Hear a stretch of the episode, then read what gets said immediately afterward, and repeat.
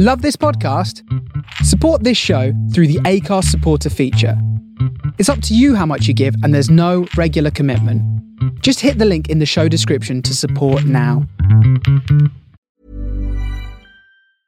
Hey, I'm Ryan Reynolds. Recently, I asked Mint Mobile's legal team if big wireless companies are allowed to raise prices due to inflation. They said yes. And then when I asked if raising prices technically violates those onerous two year contracts, they said, What the f are you talking about, you insane Hollywood ass? F- So to recap, we're cutting the price of Mint Unlimited from $30 a month to just $15 a month. Give it a try at mintmobile.com slash switch. $45 upfront for three months plus taxes and fees. Promo for new customers for limited time. Unlimited more than 40 gigabytes per month. Slows. Full terms at mintmobile.com. Hi, I'm Daniel, founder of Pretty Litter. Cats and cat owners deserve better than any old fashioned litter. That's why I teamed up with scientists and veterinarians to create Pretty Litter. Its innovative crystal formula has superior odor control and weighs up to 80% less than clay litter. Pretty Litter even monitors health by changing colors to help detect early signs of potential illness. It's the world's smartest kitty litter. Go to prettylitter.com and use code ACAST for 20% off your first order and a free cat toy. Terms and conditions apply. See site for details. Greetings and welcome to Under Consultation. I am Ash Versus. This episode is one covering the Games Master Gore special, and it was recorded on Friday, the 14th of January 2022, in front of a live audience here in Croydon. Now, not only is this our first live show, this episode is also being released to you completely uncensored. So, if you normally listen to our podcast around younger or more sensitive ears, you have been warned. Now, things didn't exactly go according to plan with regards to timing on Friday night, and the evening ended prematurely due to ongoing train issues. So, with that in mind, some important thanks and notes. Firstly, thanks to Dan and everyone at Play Nation Games in Croydon. Not only are they the home of our venue, but from video games to trading cards to Gunpla kits to the coffee shop at the front, they're just a great place in general. Speaking of Croydon, thanks to our neighbours upstairs at the Heart of Gaming who were so kind as to allow us to offer a combination ticket which allowed some of you entry to both Heart of Gaming and Under Consultation Live on the same day. I wasn't able to attend, but I saw the pictures, I saw some of the stuff going on. It looked like you guys were having a great time. Also, thanks to Rhonda at On the Gear Merchandising, who not only did our shirts and hoodies for the event, but went above and beyond the Call of Duty in getting them to us on time. They literally arrived just as people were getting ready to leave, so people were able to collect them on the way out. Under Consultation Live would not have happened without the support of my partner Sol, who both before, during, and after the day itself was just an absolute rock. If you came to the event, Sol was the person on door who was checking tickets, checking lateral flow tests, handing out sweeties, making sure everyone went into the venue itself in the best possible mood. I do not have the appropriate words to say how much it meant to me. Also, thanks to my sister Rose, who was running the sound and light desk for us that night and also helped with setup. Again, immensely appreciated. And lastly, thanks to you, our listeners, our Patreons, and most importantly for this episode, our attendees. You gave us your warmth, your energy, your applause, your laughter. I hope you had as good a time as we did. It was amazing to meet so many of you, even if only briefly, and I really hope we get to do it again. But with regards to this episode, this will not be the last you hear or see of this episode. The entire event was also filmed, and that will be released later in the year. Now, on to the slight negative.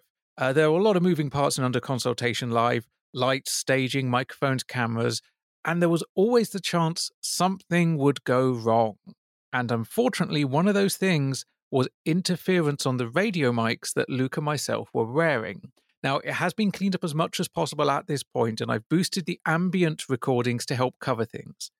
When it comes to the audio side of things, it will all be remixed and restored for the video release, at which point a version 2.0 podcast of this episode will also be made available. Now, despite these few technical hitches, both Luke and I are immensely proud of the show we put on, and also we're just immensely proud that we've gotten to a point where we can put on a live show. We had an amazing time, and we really hope that this will happen again in the not too distant future. So, thanks again, and enjoy Under Consultation Live.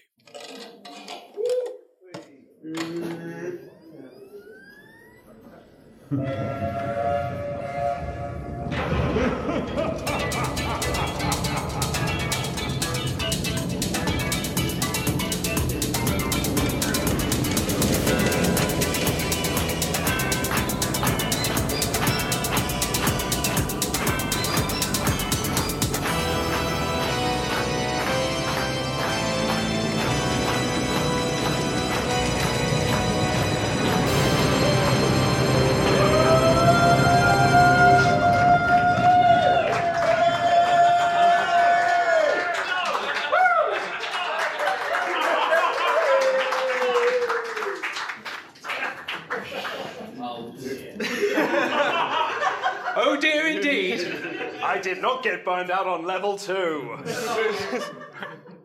Greetings and welcome to hell and welcome to the Gore special. This is Under Consultation Live! An episode by episode podcast guide through the UK's greatest video game challenge TV show, Games Master. I am one of your hosts, Luke Owen, and I am bear to bear the way it should be. Bear to bear, no underwear, anywhere, everywhere. Ash, let's share the bear.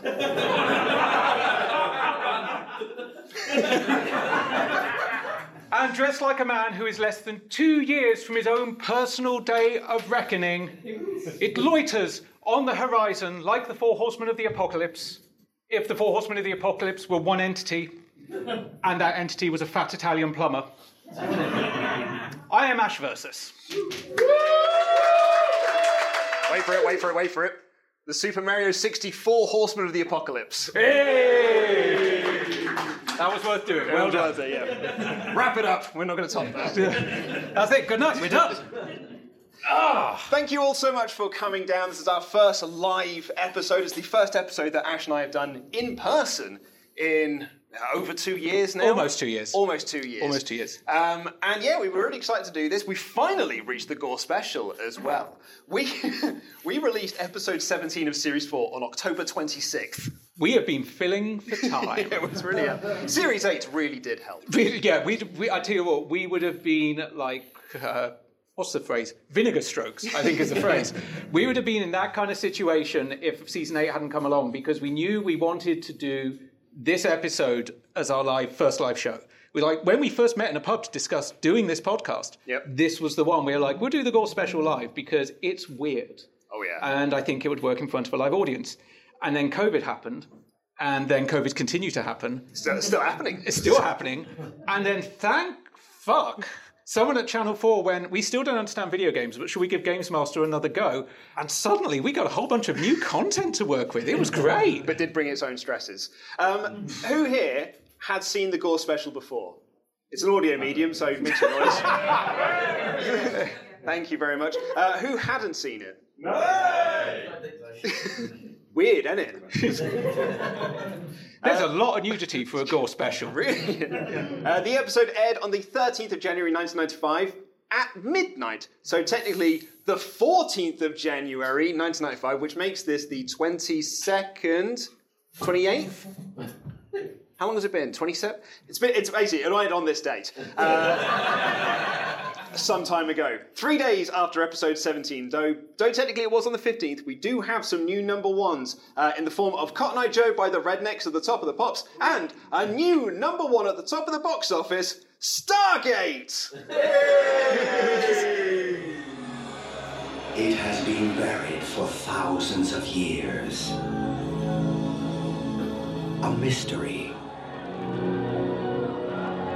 A secret.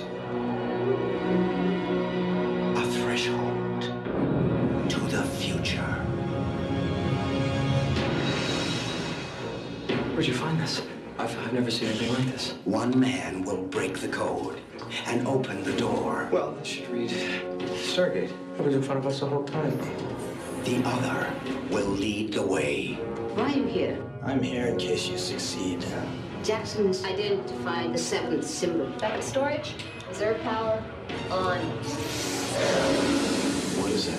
It's your Stargate. We've opened a doorway to a world we know nothing about. The beam's locked itself onto a point somewhere in the Kaliam galaxy. It's on the other side of the known universe. Your turn now.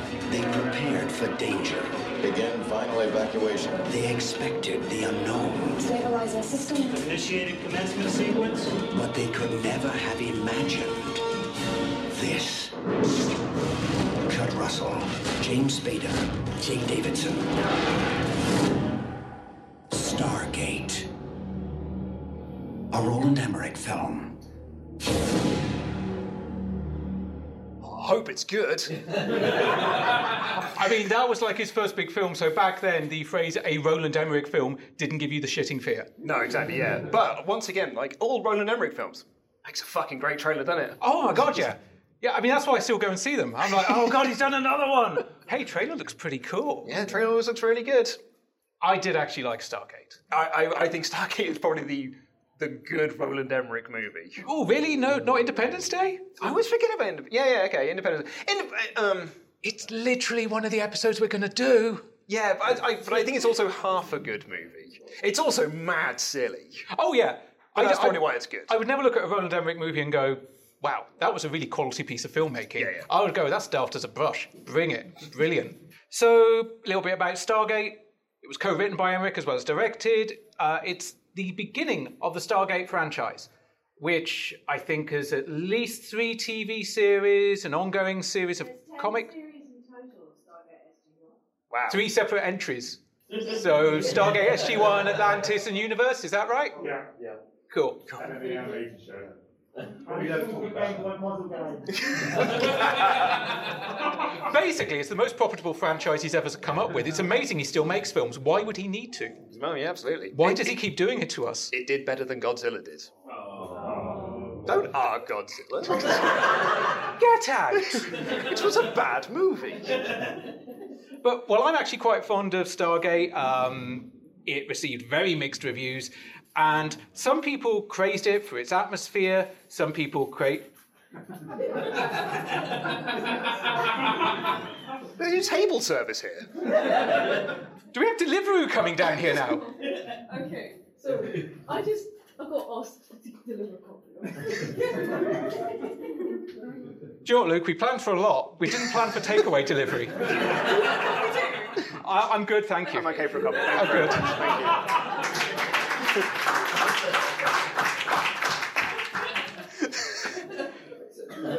So some critics praised it for its music, for its spectacle, for its effects, for the sheer weirdness of it, and some critics criticised it for its music, for its special effects, for its general weirdness. It was a Marmite film. Uh, Roger Ebert, Roger Ebert even, went to say that the movie Ed Wood about the worst director of all time was made to prepare us for Stargate. Oh, Roger. yeah, miserable I think that's a bit harsh as well. It, it is. It's not a bad film. It's a good. It's a good hangover movie. You know that kind of like it's Sunday morning. I'm browsing. Hey, what's on ITV3? Stargate. That's fine. Yeah, it's that's all right. okay. I can get past Kurt Russell's hair in it. Ooh, It's, it's not. It's not his best. It's not. he should be wearing this. Yeah, I was gonna say it's not the best Russell. It's not the best Russell. It's not the best Russell for acting. It's not the best Russell for hair. I think his haircut actually influences his acting ability. Yeah.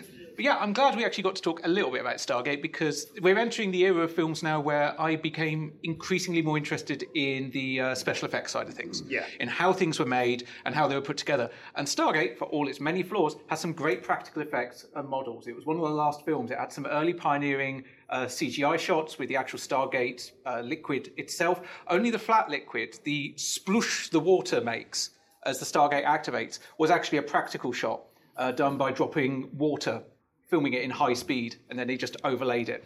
Uh, Corridor Crew on YouTube. They're really good for finding out how people do this stuff.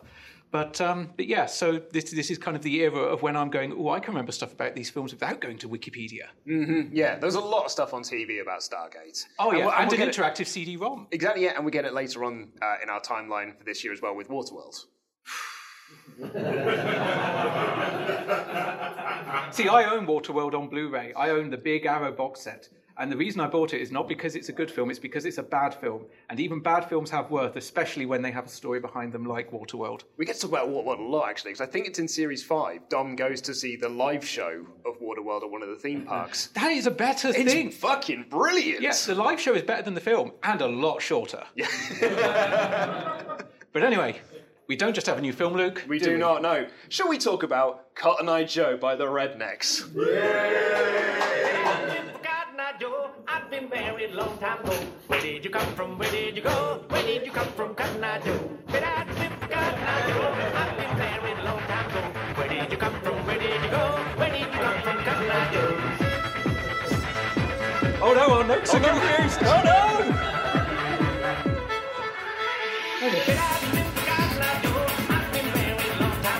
Enough of that. Yeah, that's enough of that. I mean, basically, you've heard the entire song. It just repeats, and there's a slight breakdown where someone else sings, and that's that. Genuinely out of breath. Yeah, I know. I didn't tell you we were going to do that, did I? No, you saw. You said like, "Oh, we'll do a Cotton Eye Joe thing." I was like, I think I know what that means.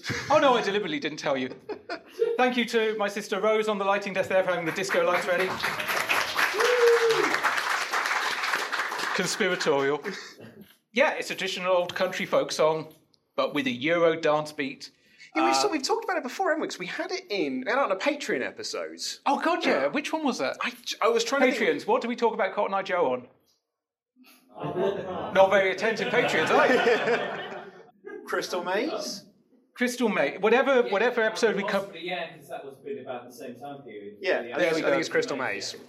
Just to diverse, because you know we're on a time limit, so of course I'm going to go on a tangent.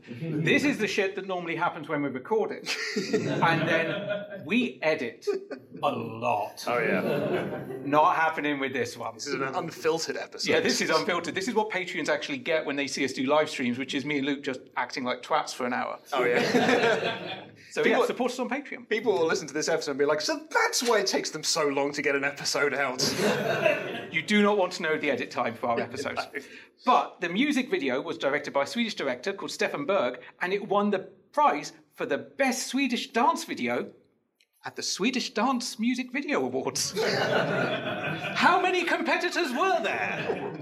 that and ABBA again. Still popular today, though. As of July 2021, 147.1 million views on the official Rednecks YouTube channel. Banging, and most of those are by me. Does anyone remember this song? Where do you think I ripped the video from? None of those was me.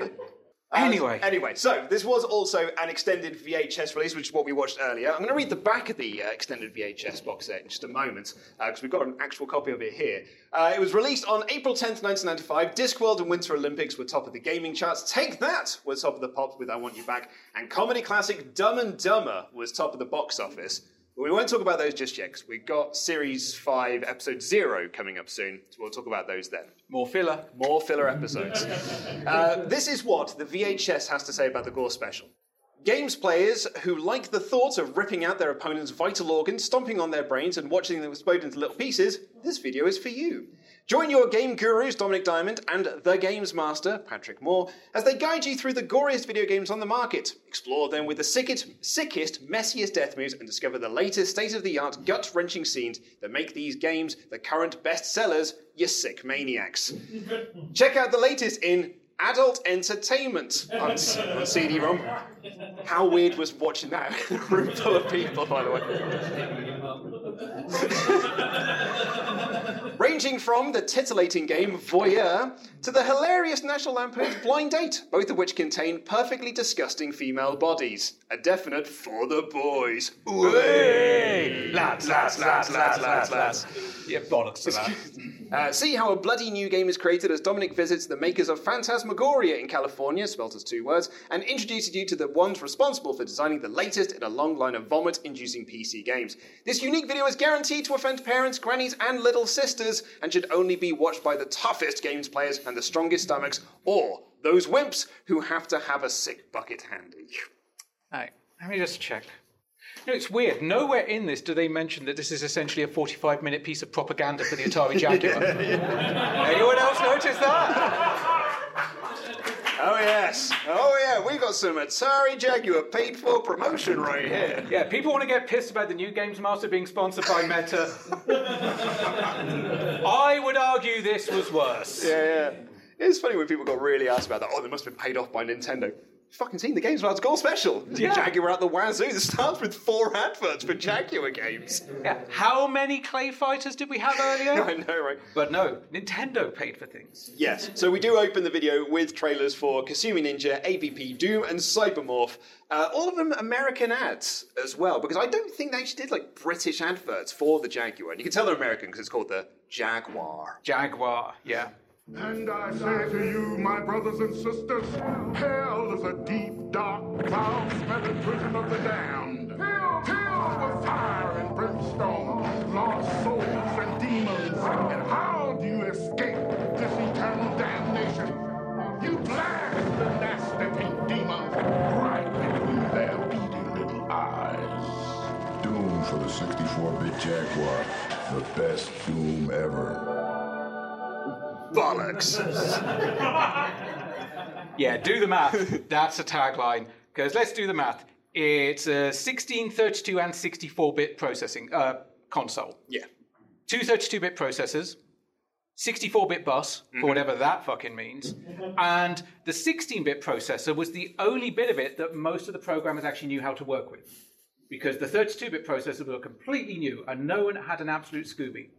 And that explains a lot about the Atari Jaguar. Not everything, but a lot. But the four trailers we had, we had Cybermorph, mm-hmm. only on Jaguar. Kasumi Ninja, only on Jaguar. Doom, also on Jaguar. Aliens vs. Predator, the only good game on the Atari Jaguar. Yeah, and the best advert as well. Oh, easily, yeah. Easily the best adverts. One page done. Don't applaud that. no, dude, dude, it's making the rest of this easier. Uh, we open the show cooking with Games Master. Tonight we're going to make a great show. Uh, take some video game violence, mix in a liberal dose of blood, a sprinkling of breasts for the boys. Actually, it says breasts for the boys. Cook until complaints flow. It's a pecan gory sauce.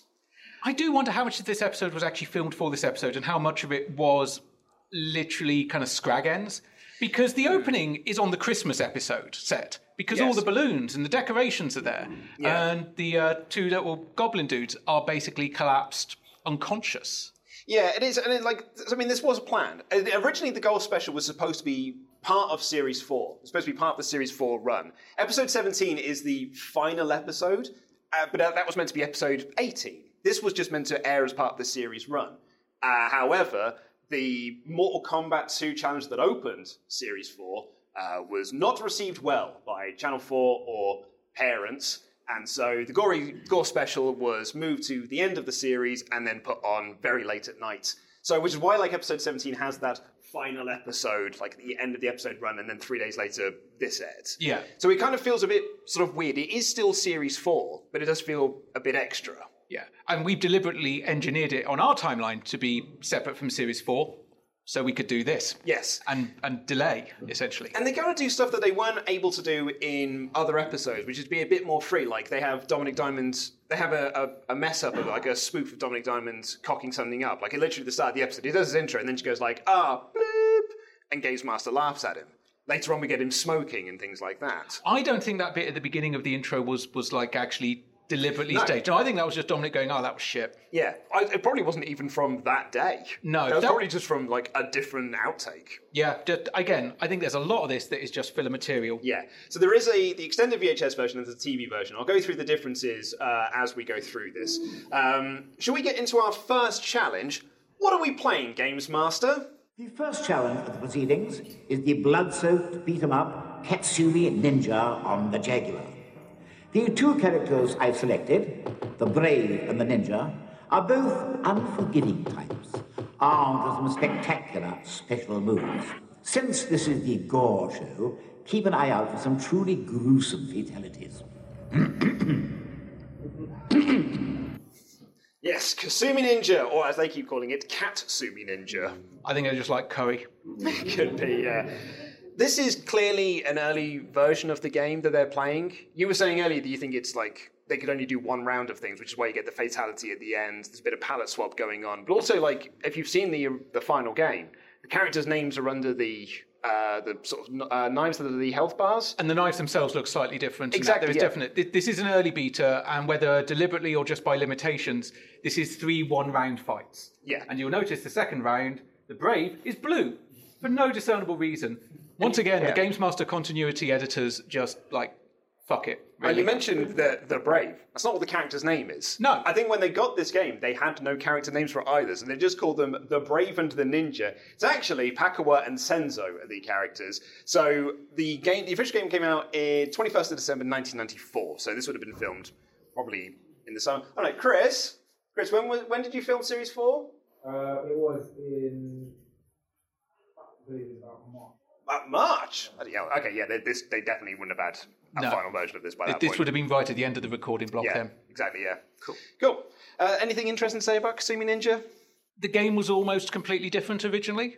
Like it had a completely different graphical style, a completely different set of fighters, a completely different fighting mechanic, a completely different build, and it was actually first shown in that completely different state. And then Atari got involved and went, "This fighting game looks pretty good. Could you make it like Mortal Kombat, please?" We are like dead in the Oh, period, aren't oh. we, of the Mortal Kombat clone. Actually, we get like a buttload of them later on in this episode, but Yeah. yeah, like this is a proper Mortal Kombat's popular. Let's make a game that's like Mortal Kombat. It was also meant to have 20 fighters originally. This one has eight. Yeah. Which would you rather play, this or Way of the Warrior? Can I choose neither? No. ah, Way of the Warrior, because the 3DO joypad is not as shit as the Atari Jaguar one. I'd also pick Way of the Warrior because the soundtrack's way better. Soundtrack by White Zombie, so I'm like, yeah. And hey, it's my uh, role model's favourite beat 'em up. He said so on TV. He must be speaking the truth. Also, apologies, this bandana's coming off because it is really itchy. the jacket stays on. Uh, right, we've got Carl Wright and Mark Field as our players, and because it's the Gore special, there's only one question they ask the players, which is, what's the most disgusting thing you've ever seen? Carl is here to do a bit of stand-up, talking about his mum's casserole. And then Mark starts talking about this dead cat with its eyes bulging out a bit, and Carl's like, nah, mate, it's my mum's casserole, that. Made me laugh. I, I, I did love how he was just like, no, I've got my casserole line. I'm going to get it in there Yeah. however ever I can. And Dominic's along for the ride. It's fair enough. Yeah, I think he's a pretty, yeah, pretty good. Uh, shall we get into the news section? We have a gruesome story from the world of the internet. The latest addition to the National Library of Medicine is the Visible Human Project. Top murderer bloke Joseph Jernigan donated his body to medical science, and boy did they make the most of it, carving his bits into 1800 slices, which were photoed and placed on the internet for scientists around the world to study. As yet, the journey from top to toe takes some beating. The computer manages to work its way right through the body quicker and smoother than a Vindaloo curry. So you see, deep down inside, psychopathic murderer blokes are just like you and me. And look, there's Joseph's knob.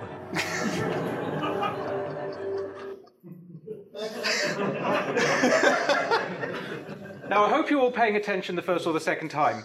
Did anyone notice the unusual thing about Joseph's anatomy, other than the fact that, you know, he'd been deli sliced? Only had one testicle. No, seriously, that was it. That was the magic thing. He only had one bollock. So when it goes through the bit, he's like, oh, there's Joseph's knob. There's only one nut. This is probably the sickest bit of the show. It is. It is. Yeah. I mean, this. Worth saying this project is actually still available today. You can go to a museum somewhere in America, and they've got all the data on display.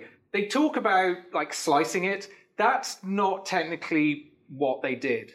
Basically, they kind of got like a belt sander and took off a millimeter at a time, and then took a photo. Then they took off another millimeter and then took a photo.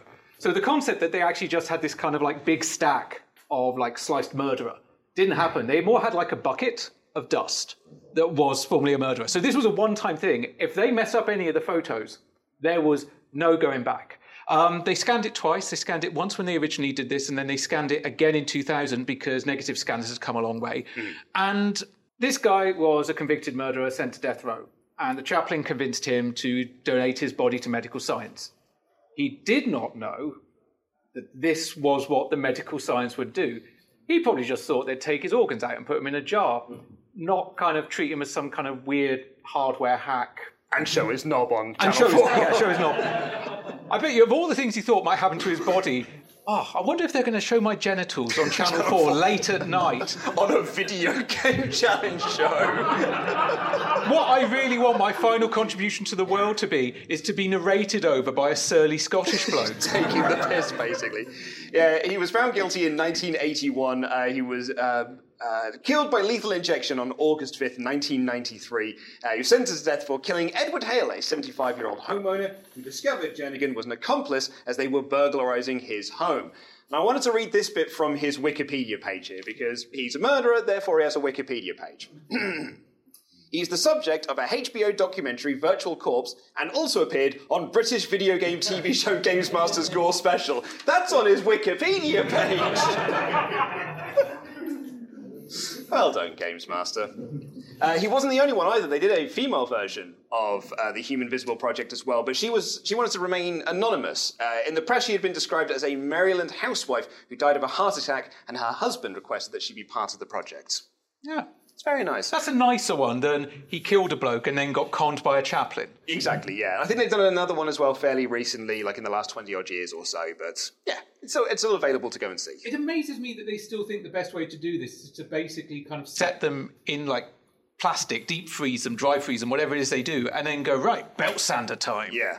But it isn't just kind of like a drunken idea that got out of hand. This has actually done legitimate good. They have found a number of errors in medical textbooks as a result of this project, uh, including things doing to do with the shape of the pelvic region, uh, muscles in there, as well as the location of the prostate.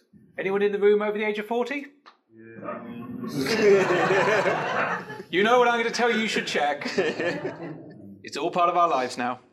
Uh, yeah, this was. I- think this is the grossest part of the show because, like everything else in it, is it's pixelated gore. It's like comically silly amounts of blood. That's a real human being that's like being dissected up, and there's a knob on telly. Yeah. like This is less Games Master, more like the was it Faces of Death video, that kind of stuff you used to get. Absolutely, yeah. However, in the, the TV edit of this, that obviously that is heavily cut down. It's very, very short, but it is a three item. Much like Joseph. very good. But it is. Oh, that fuck's sake! He murdered someone. Uh, he may have killed someone, but making a joke about what happened to his corpse after he died, oh, that's too far, Luke. You always take things too far, Ash. Like a regular episode, though, it is a three news item episode. So we had that, like a shortened version of that. Also, the Heretic clip and Doom mods that we get later on in this version of the show. And a bonus bit of content that was only in the TV broadcast and not in the extended VHS version. Would anyone like to see it? Yeah. I'm glad they said that because I had Oh, it no, I was queued up. say, yeah. Chainsaws, nails, and hacksaws, essential ingredients for the latest American craze, Robot Wars. The combat takes place over three rounds. The last robot standing wins the contest. You figure if you get a spiked salmon ball whapping you in the face, it's gonna really rip you apart.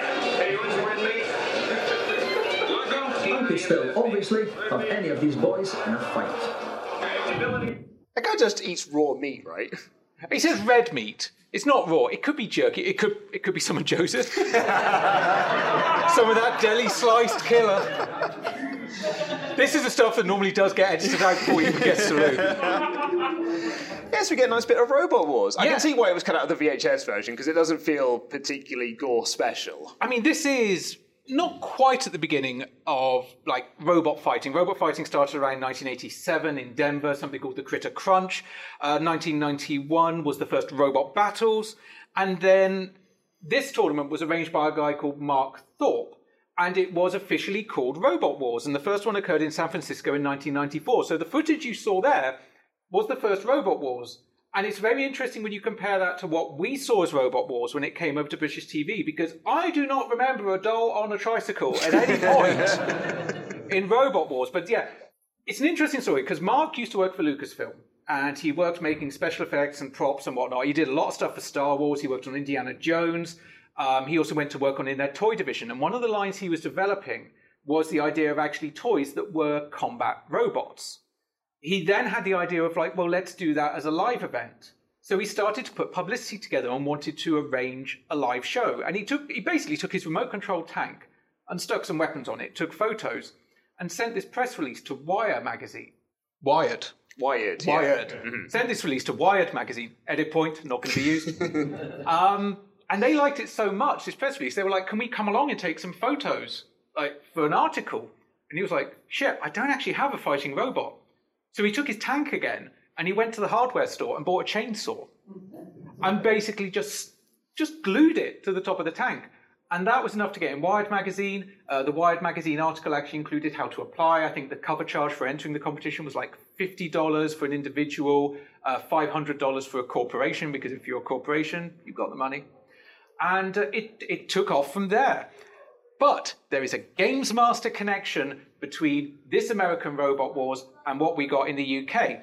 Because in 1995, Mark and his partner in Robot Wars USA, Profile Records, partnered with Mentorn to produce a television series called Robot Wars in the UK.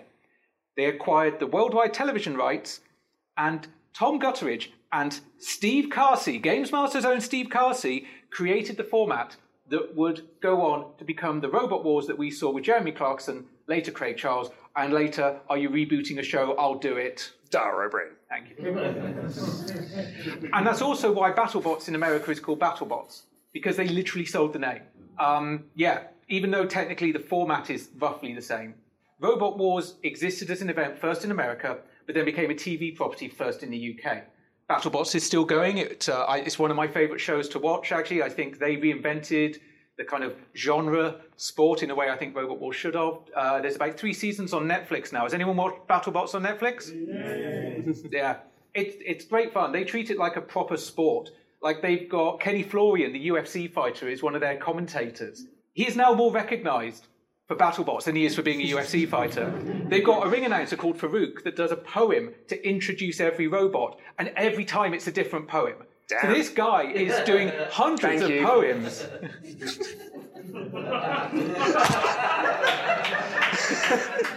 Leave your wrestling out the door.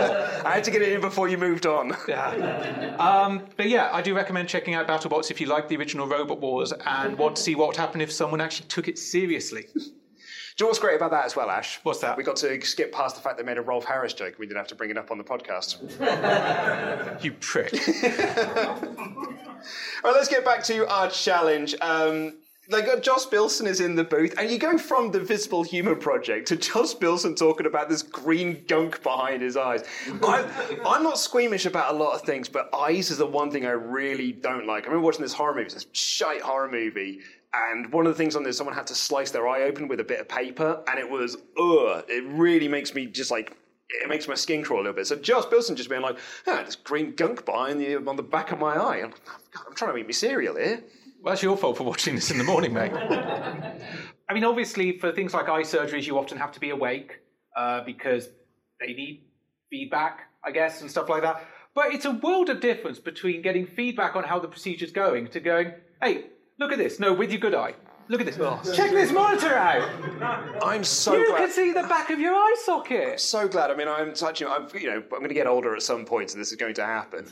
But my eyesight's pretty good at the moment, so I'd like, and I'll just, I'll just fucking wear glasses. I am, I am not having corrective eye surgery. Fuck that. No, I'm. I'm Have you I'm seen with you. Final Destination? I can't remember which one it is, but that. Oh no, not scar me for life. You know their films, Luke. I don't, I don't care. Based on reality. Uh, that's also the sort of shit that's edited out. Yeah. I made a note here because like they go on for ages, like Josh Bilson talks for ages about his eye, and it cuts to Games Master going, Oh, get on with it. I really wonder if that was at a runner during the recording session with Patrick Moore.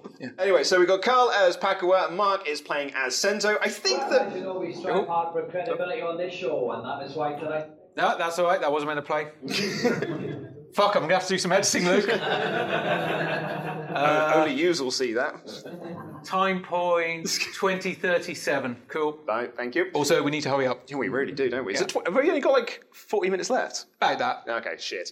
Um, yeah, I think Mark seems to be better at the game. At least he's better at pulling off the special moves. Going like through the like the um, the manual for this, they both have the same move set, which is you do half circles while holding C and pressing up, up, and that'll do your moves. But it's only Mark that seems to actually be doing it, throwing the fireballs. And boy, howdy, does he like throwing them fireballs! This is like playing basically really scrubby Street Fighter. Really You just spam the fireball, and he knows how to get under it. He, for the most part, the fireballs don't connect. He knows to duck under, to sweep under, but the gameplay on this isn't the worst. The gameplay on this is probably better than this game deserves because really, polish a turd. Oh, yeah, There's yeah. not much to say with this because one, it's a bad game. It's a very, very bad game. And two, has anyone here ever played on an Atari Jaguar? Yeah. Yeah. Does anyone have anything good to say about that controller? That is not a controller built for fighters. It's not a controller built for much, really. It's a controller built to be part of a touch tone phone. Yeah, yeah. That's about it. Is a bit shit, isn't it? Uh, we do get to see the uh, the fatalities, though. Mark uh, stomps onto the lad's head, and in the second round, when Pakawa takes the round, he puts a stick of dynamite into his mouth, and then six fingers his, and the head explodes. Now, if you're watching that and thinking like, huh, it's a very odd fatality for someone who's meant to be an Indian brave to have, it's because it's not his fatality. It's actually a different character's fatality, but this is such an early build of the game that he didn't have. We actually get to see his proper fatality later on in the show. Oh yeah, the scalping. He scalps the Yeah, head. yeah, Yeah, that's yeah. good. It's an Alariac or Alarax character. That's his, that's his fatality. And then we get into the final round, and this is where Mark starts spamming fireballs. Like he's just, and like Carl is like ducking underneath and walking, ducking, walking, ducking, and he makes a pretty good comeback. To uh, and it looks like he's about to win, but it is Mark who gets the win in the end. And I don't think he was the. I mean, he was probably the better player of the two, but I don't think he deserved the win because I think he was a bit cheap. Carl, are you big girls blouse tactics? Yeah, definitely, definitely. And, uh, and I noticed at the end of that, that first bout, you did the um, the head stomp on you. What, what was going through your mind at that time? His foot. well, I'd love to be able to give a joystick for humour, but unfortunately we can only give it for games playing, which means that Mark gets to go to joystick.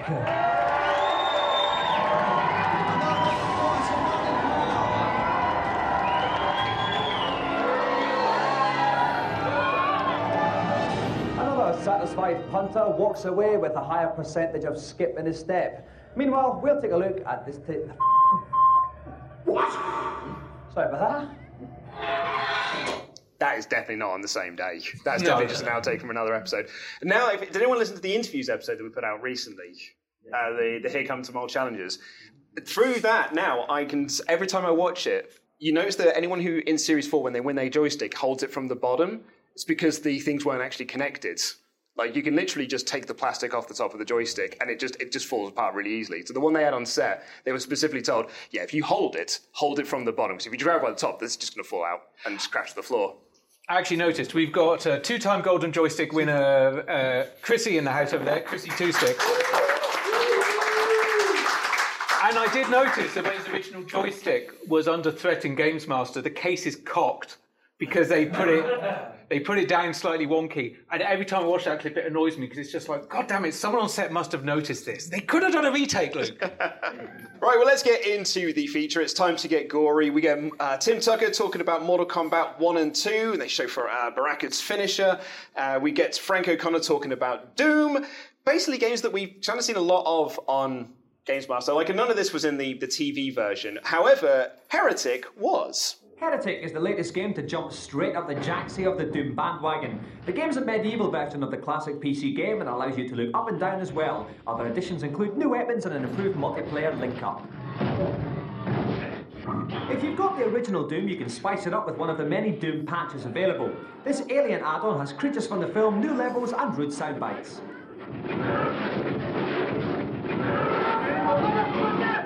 Slightly different, there's Barney the dinosaur, that annoying Energizer bunny, Daleks, and even Bill Clinton.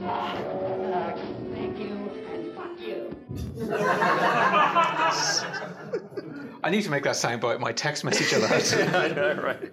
Uh, yeah, Heretic. It's a Doom clone, but unlike a dog, you can look up. Thought I'd get a bigger laugh. Um, I actually remember playing Heretic, and I think it was pretty good. Heretic is not a bad Doom clone. It is an evolution of Doom, as you mentioned. It's got the look up and look down. It's something, you know, it basically the precursor to proper mouse look. Something which has anyone played Thatcher's Tech Base when we had it set up earlier? Yeah. Yeah, isn't it weird not having mouse look? Yeah. Yeah, yeah. So it's just like, why can't I shoot upwards? Because it's Doom. Well, speaking of Doom mods, you just saw the clip then, uh, where we've got. I love modding Doom, and it's nice that we've had we got to talk about it twice now because we could talk about it in Series Eight with that just Tech Base, and we get some proper classic Doom mods here, like Aliens TC, Barney Doom, Bill Clinton Doom. I get this is this is what Doom modding is all about. Yeah. Now, some of these are just simple, kind of like uh, reskins of, of um, enemies, replacement of enemies. Like the Bill Clinton one is just kind of like the flaming skull face replaced, running around. But the Aliens TC, the Aliens one that they showed, that is probably one of the most infamous like total conversions for Doom because that one they went the whole hog. It was new missions, new story, new weapons, uh, just like a complete redo of the game and actually had some real influence outside of the Doom modding community. Uh, the guy that made it was actually offered a job at DreamWorks. They wanted him to work on the uh, Jurassic Park Trespasser game, apparently, allegedly. I don't actually, you know, Just- it says citation needed, but Yeah, yeah. let's let's go with the assumption that it was. It was probably from the guy. Like Justin Fisher was the guy. It was released on November third. It was probably him that made that up, editing his own Wikipedia page. Oh, but he declined because he thought his education was more important. Definitely edited by him then. uh, Barney Doom was created by Jody Mel- uh, Melanson, released on November 13th, 1994. So these are like really recent Yeah. the times that you know this was uh, uh, broadcast. I've got a couple of reviews of Barney Doom. Um, five stars simply because of the time, but this is the one I really like. I want to fucking murder Baby Bop. She's the annoying green dinosaur, but this satiated my Barney loathing well enough to warrant three out of five. Energizer Bunny 3D Doom was done by David Lobster, released May 7th, uh, May 11th, 1994. And this is its uh, official synopsis. Ah, that bastard bunny is everywhere. Now he's invading Doom. This little guy replaces all the sergeants with the Energizer Bunny. He's back, and this time he's out for blood. Blow the little bastard away with the goriest explosion sequences in the game. You thought the regular sergeants were gruesome to watch explode? They're nothing compared to the gutterama you will see when you take out one of these little bunnies with a rocket launcher. And then lastly, we had uh, we I couldn't find much about the Doctor Who one because there's been so many Doctor Who Doom clones. Yeah, like someone just did the original kind of like let's replace one of the enemies with a Dalek, and then people took that and ran with it, and some were more successful than others, and all of them pretty much were better than most actual Doctor Who games that have been made. And lastly, Clinton Doom there was originally created by Adrian Hayes, replacing the Cacodemon with Bill Clinton's head, but it was shortly replaced by 2.0 by Robbie Teagarden, who made the installation easier and added sounds in June, and then Clinton Doom 3.0 was released on August 15th. And on July 13th, 1994, he released the crossover Bill Clinton Barney Doom. what? Yeah, apparently so. Like I know, I'm just trying to picture. Is it like Barney but with Bill Clinton's face? It's just like some of the some of the baddies are Barney, some of them are Oh, uh, Bill Clinton. all right. I thought like you meant like some kind of human centipede. Kind of. it was the 90s. Oh, yeah. Um, there's loads of Doom mods as well. You can find them all online. I watched one of Ghostbusters Doom, which was a lot of fun. And Sonic Robo Blast 2, which was actually run at GDQ uh, this past Wednesday. Uh, we then get a few other games, Night Trap, which I love the description of Night Trap in this, which is the game that everyone has heard of and no one has played. I still think that's true in 2022. No, uh, I in my very short-lived run of doing Twitch streams on for under consultation, very short-lived. Yeah. um, I actually did do Night Trap, and I completed it. I think you're one of the few people that has heard of the game and has played it. Yeah, it's it's barely a game. It's barely a game. Adrian Price hates it. He hates it so much. He's just like, I just let the game go. Let everyone die. Uh, we also get to see Bloodstorm, which were, at the time was dubbed the Mortal Kombat Killer. There were plans to release it on the Saturn and the PlayStation. Did not happen. It was the eighth most popular game of 1995, and Entertainment Weekly described it as a Simpsons parody of Mortal Kombat. so harsh. But worth mentioning that a former guest on the podcast, uh, Master Daniel Pesina, got in trouble for Bloodstorm. Did he really? Well, yeah, because he appears in the adverts for it. Ah. Like, as like basically, even Johnny Cage chooses Bloodstorm. Yeah, he got into some shit for that because it wasn't even like he just appeared in the adverts dressed as himself. He was dressed as Johnny Cage. For God's sake, Daniel. Uh, we get to see Corpse Killer, which I love. Sounds promising, but the last minute turned out to be shite. Uh, if anyone, eagle-eyed people who saw me today noticed I was wearing my Child's Play 2 t-shirt, that was in tribute to the director of Corpse Killer, uh, John Lafia, who also directed Child's Play 2. Ah, there we go. Uh, Revolution X, where you can shoot people who are taking a dump. You may not have guessed by that clip, but it's an Aerosmith game. Mm, yeah. Yeah, it means it translated really well to the Super Nintendo and Mega Drive when they did the home console ports because that's what the SNES and the Mega Drive did well CD quality audio. Yeah, absolutely, yeah. And apparently it was those home conversions of Revolution X that killed the idea of doing a sequel to it, which would have been for Public Enemy. Oh, that would have been better. It would have been better. That would have yeah. been way better. Apparently, as well, it was originally going to be a game for Jurassic Park. Like, that was the idea, was that Midway wanted to do a Jurassic Park game, but then Sega got the arcade license instead. Do I make a joke about Aerosmith being dinosaurs now, or do I save it for another couple of years? Yeah, we'll save that. Burn Cycle, thought to be one of the better CDI games. That can't be hard. Uh, we get Ecstatica, it's not gory. Robocop vs. The Robocop vs. Terminator bit. I can't find anything about this online, about the sort of the old sprites for the game. I mean, I mean, it's definitely real. Yeah. Like, you know, they weren't that good at faking stuff back then, but I, I do seem to remember reading it somewhere. It may have got edited out of the podcast. I may have brought it up. I can't remember. But I know that, you know, it was a very violent game. Very And they were just like, okay, we'll keep the violence, but can you have Robocop, like, not killing women? Can we go that route? Maybe. Maybe. Maybe. There's one of the things I do see here. I do think is wrong, which is Dom says that Splatterhouse 2 was banned on the Mega Drive. I don't think that's true because I owned it. For starters, I think they might have got that slightly confused with that Splatterhouse 1 in some states in the US, the arcade was banned because it featured a lot of violence and religious iconography, which is all taken out of the PC Engine release. But I don't think the Mega Drive version of Splatterhouse 2 was actually banned in the UK. It came with a warning, but I don't Yeah. think it was actually banned. I also don't think it's bad. I quite like the Splatterhouse games. They're fine for what they are. I agree. It was reviewed in episode 5 of Series 1, scoring 57%. I believe in that episode of the podcast, I declared that my love affair with early 90s Jane Goldman was over. Still mourning it. Uh, we've got 11th hour. Sna- saying that Snatch has got appalling graphics. I, I disagree with that. I think actually of all the games here, Snatcher is the one that's aged the best because pixel art just works better right Does, now. yeah. I also think he was unfair on 11th Hour because I it's a think so. sequel to Seventh Guest, and if you like that kind of game, it's really good. If you don't like FMV games, you're going to hate most all of these. Yeah. But 11th Hour is actually pretty good. Still very playable now. I think it's available on good old games. Police Quest 4 open season, and then we get, and I love this one I have no mouth, but I must scream. Thrown into a world where everything is falling apart, you're forced to make tough ethical decisions, like what do I feed the dog to get it to help me? Answer the heart of one of your mates. This game is officially mental, and when push came to shove, we even had to eat some baby food. Christmas Day. It is amazing. Honestly. It is, a, it is amazing what you can get away with when it is just pixelate. And it's just like, can we feed a dog someone's heart? Sure. Yeah, sure. Can we eat a baby? Why not? Do it in silhouette. Be classy. Yeah. So it's based on Harlan Ellison's short story of the same name, taking place in a dystopian world where a mastermind artificial intelligence named AM has destroyed all of humanity except for five people, whom he is keeping alive and torturing for the past 109 years. Um, taking them through uh, ethical dilemmas that deal with issues such as insanity, paranoia, genocide, and rape. Fun for all the family. Yeah, that, that wacky funster Harlan Ellison, always known for his knock knock jokes. Absolutely, yeah. But also, I just need to correct you because we'll get notes. It's I have no mouth and I must scream. Oh, I do apologise. Yeah. Do apologise. Harlan Ellison will be writing it. I'm sure he will. Uh, in the pre-release for the game as well, uh, Ellison said that the game it's a game you cannot win.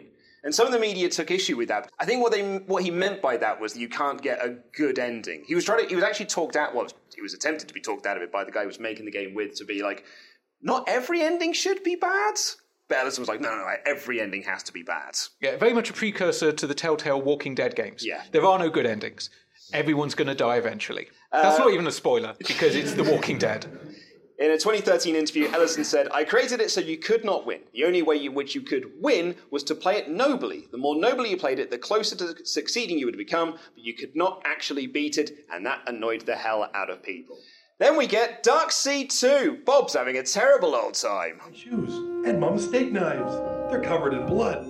If things were going wrong for everybody in I Have No Mouth, etc., etc., we really felt for Bob, hero of Dark Seed 2, at home recovering from his exploits in Dark Seed 1. Mom's still cooking at the stove. Nothing unusual there. Foolishly, he mentions the bloody steak knives. things just don't go right for Bob. When you're this unlucky, it's best just to leave things well alone, even light bulbs. Well, that's what comes of wearing trainers with a jacket, American twat. Uh, yeah, Dark Seed 2. Fun little game, though. It looks like it's a fun game. I, Oh, do, it- it I, is. I love the terribly, like, sound effects that were done by them in the studio. Just going like... That'll. Click save. Yeah, have you, have you got your sandwich? Can you just slap your sandwich against the side of the microphone? Oh, is that deli ham? Yeah, it looks really, really fun. HR Giger's sort of involved with it as well. Well, sort of. He was involved in the first one, Yeah. and uh, I think he created some some original artwork for the first Dark Seed. But for the second one, they were just like, all of his shit's weird. Yeah. We'll just license some of the other stuff, and to be honest, it works. Again, Dark Seed and Dark Seed Two, very good games. They've actually aged very well. They're a lot of fun to play. If you speak Japanese and you have the Sega Saturn, you can play them on the Sega Saturn. Harvester, on the other hand, it does look like it's, you know, Dom says it creates a genuinely disconcerting atmosphere and it's got a great amount of gore, but it has not got a great amount of acting. Is that what I think it is? Yep, it's a spinal cord, all right. Is it Stephanie I don't know. The only clue we got is that card propped up on a pillow. Fuck me. All I know is it's a spinal cord. Anyone that ever wants to complain about Resident Evil's voice acting really is to take a look at that. I like the fact that uh, so this game didn't come out until 1996. This is, I know, right? This is aired in '95. And in a December 96 press conference, Dr. David Walsh released a list of games that he considered to be excessively violent. The creator of Harvester demanded that his game be added to that list. was actually was actually upset that his game was not on it. That is the equivalent of editing your own Wikipedia page. Uh, so yeah, a lot of that is missing from the TV version. Mortal Kombat, Doom, Night Trap, Splatterhouse 2, Robocop vs Terminator, Police Quest, I Have No Mouth, Dark Seed 2, uh, and all the Death Move list stuff that we get in a minute is all cut from the TV version of the show. Yeah. One last quick note on Harvester is PC Gamer, when they first reviewed it, gave it a positive review on its initial release, but then they reviewed it again like 16 years later and called it the goriest, most confusing, and above all, stupidest horror game ever. Stupidest. Yeah, stupidest. Very little horror isn't stupid. Yes. And I say that as a massive horror fan. Uh, let's get into our next feature, which is the top 10 death moves. And this is just a, a nerdy note that I wanted to make. Uh, this you hear a woman's moan just before this feature starts. That is taken from White Zombies. Welcome to Planet Motherfucker Psychoholic Slag, taken from La Sexorcisto Devil's Music Volume One. thank you, thank you. I am nothing if not thorough. That's why we're running behind. In fairness, I'm 50% responsible for that. That's fine. Just to quickly delay us. Oh, yeah. Yeah. Oh, good. Yeah. Everyone's seen the movie Seven, yeah? Oh, what's in the box? What's in the box? It's beer! Oh, you grabbed the same one. Awesome. I will Which put one? that one. I'm going to. I'm going to take this one. I think. What have we got? As a New England Pale Ale, Here we are. 4.8. Very nice. Hold that up to the camera. Nice bit of Foley work. Terrible Foley work, in fact. Mm. this is not sponsored by beer52.com. Uh, no, this is sponsored by uh, Freshfields, a local cooperative shop in Croydon. I say sponsored, I bought it there. And they give me a discount because I bought more than three. I've got a uh, show coming up soon that's sponsored by Wine52. Uh, but the sponsorship deal is uh, paid per actual sale that we make. So if you can all order that, that'd be great. fuck are you doing? just, just a bit of business. Anyway, the top 10 death moves that we've got here. In at number 10, Way of the Warrior, the ninja rips out a heart. At number 9, Kasumi Ninja, Chagi kicks through a chest. Number 8, Primal Rage, Blizzard's tribute to Brookside by burying an opponents and then punching their brain out. At number 7, uh, Bloodstorm, Mirage with PMT, dri- uh, dives and drills arms, slices people up. At number 6, Way of the Warrior, Shaky Jake stabs at people and lifts them up by saying, Hang in there, mate. Number five, Primal Rage, Talon rips them apart. Number four, Kung Lao's Hat Death. Number three, Bloodstorm a Pit Death. Number two, Primal Rage, Chaos pisses on them. Number one, Kasumi Ninja, Angus kicks her head off and shouts, Okai! Hey! Totally missing from the TV version. Anything to add on any of the death moves? You got a favourite of those? Uh, the pissing. Yeah, it's great, isn't it? Yeah. Yeah, yeah. It's like there aren't enough. I mean, of all the things that we get in Mortal Kombat, there really aren't enough moves that involve kind of like bodily fluids, like actually being used. like, Other than acid spit, I guess. Yeah. I really want Reptile, like the camera just cut behind Reptile and just basically pisses on their head and it dissolves. There is one that vomits on um, in in Deception. I think Bo' Rai Cho, he vomits on his opponent. And, um, That's that, like the projectile from the mouth thing. I think has been done since like what? Uh, well, one actually, Scorpion with the fire breath. I mean, it's kind of vomit. Bile is probably flammable. I'm We're not- after piss here. Yeah, yeah, yeah. I will, like there, there are at least three orifices on people. Only one of them is being used. Start pooping in games. That's it. That's it. We could go home now. We're not going to top that. Stop pooping. Oh fuck me. Anyway, let's get into our very successful celebrity challenge. What are we playing, Games Master? Challenge is a game on the Jaguar. This time on the shoot 'em up alien versus predator, predator, predator. Kill, kill, kill, kill, kill, kill, kill, kill. Players must enter a labyrinth infested with interplanetary mischief makers. Where they'll have 60 seconds to rack up as many points as they can. The slime-drooling aliens will earn a thousand points, while the less numerous predators fetch a bounty of 5,000. We're guaranteed a gory contest. Guaranteed, eh? Yeah, guarantee. Can't wait to see this one. Oh, mate, it's going to be amazing. It's going to be absolutely amazing. So we've covered AVP on um, the Jaguar a lot. It came up a lot. Uh, there's not really much to say about it. Um, oh, Luke, guess what? What's that? There was going to be a sequel for the Atari Jaguar. And? It was cancelled. No shit. Still, it is the only good game on the Atari Jaguar. Right. Shall we talk about this celebrity? Shall we talk about the celebrity, or shall we just let Dom talk about the celebrity? Well, as you know, we strive hard for credibility on this show, and that is why tonight's special guest is none other than the Robocop. Look at that face.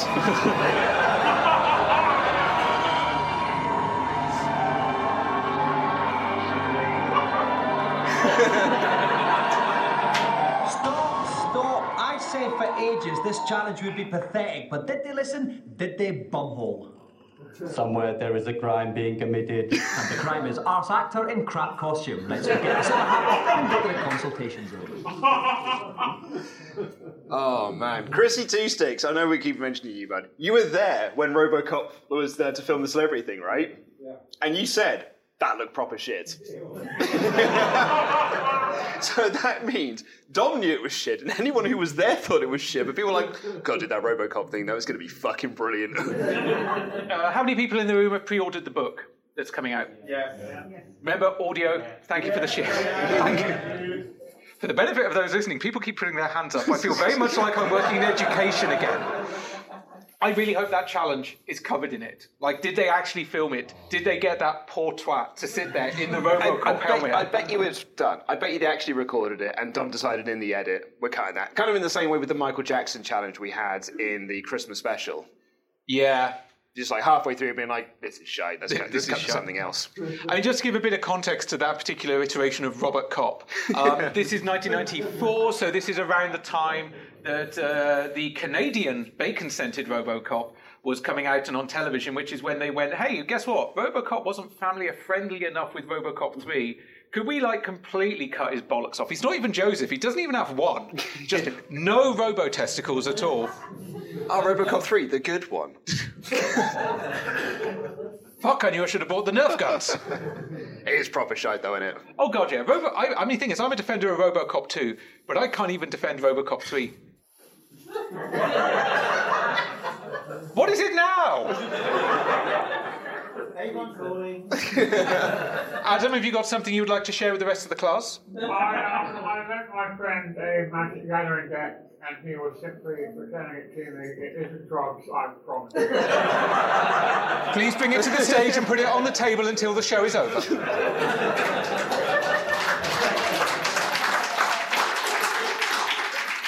Thank you. Fucking Magic the Gathering.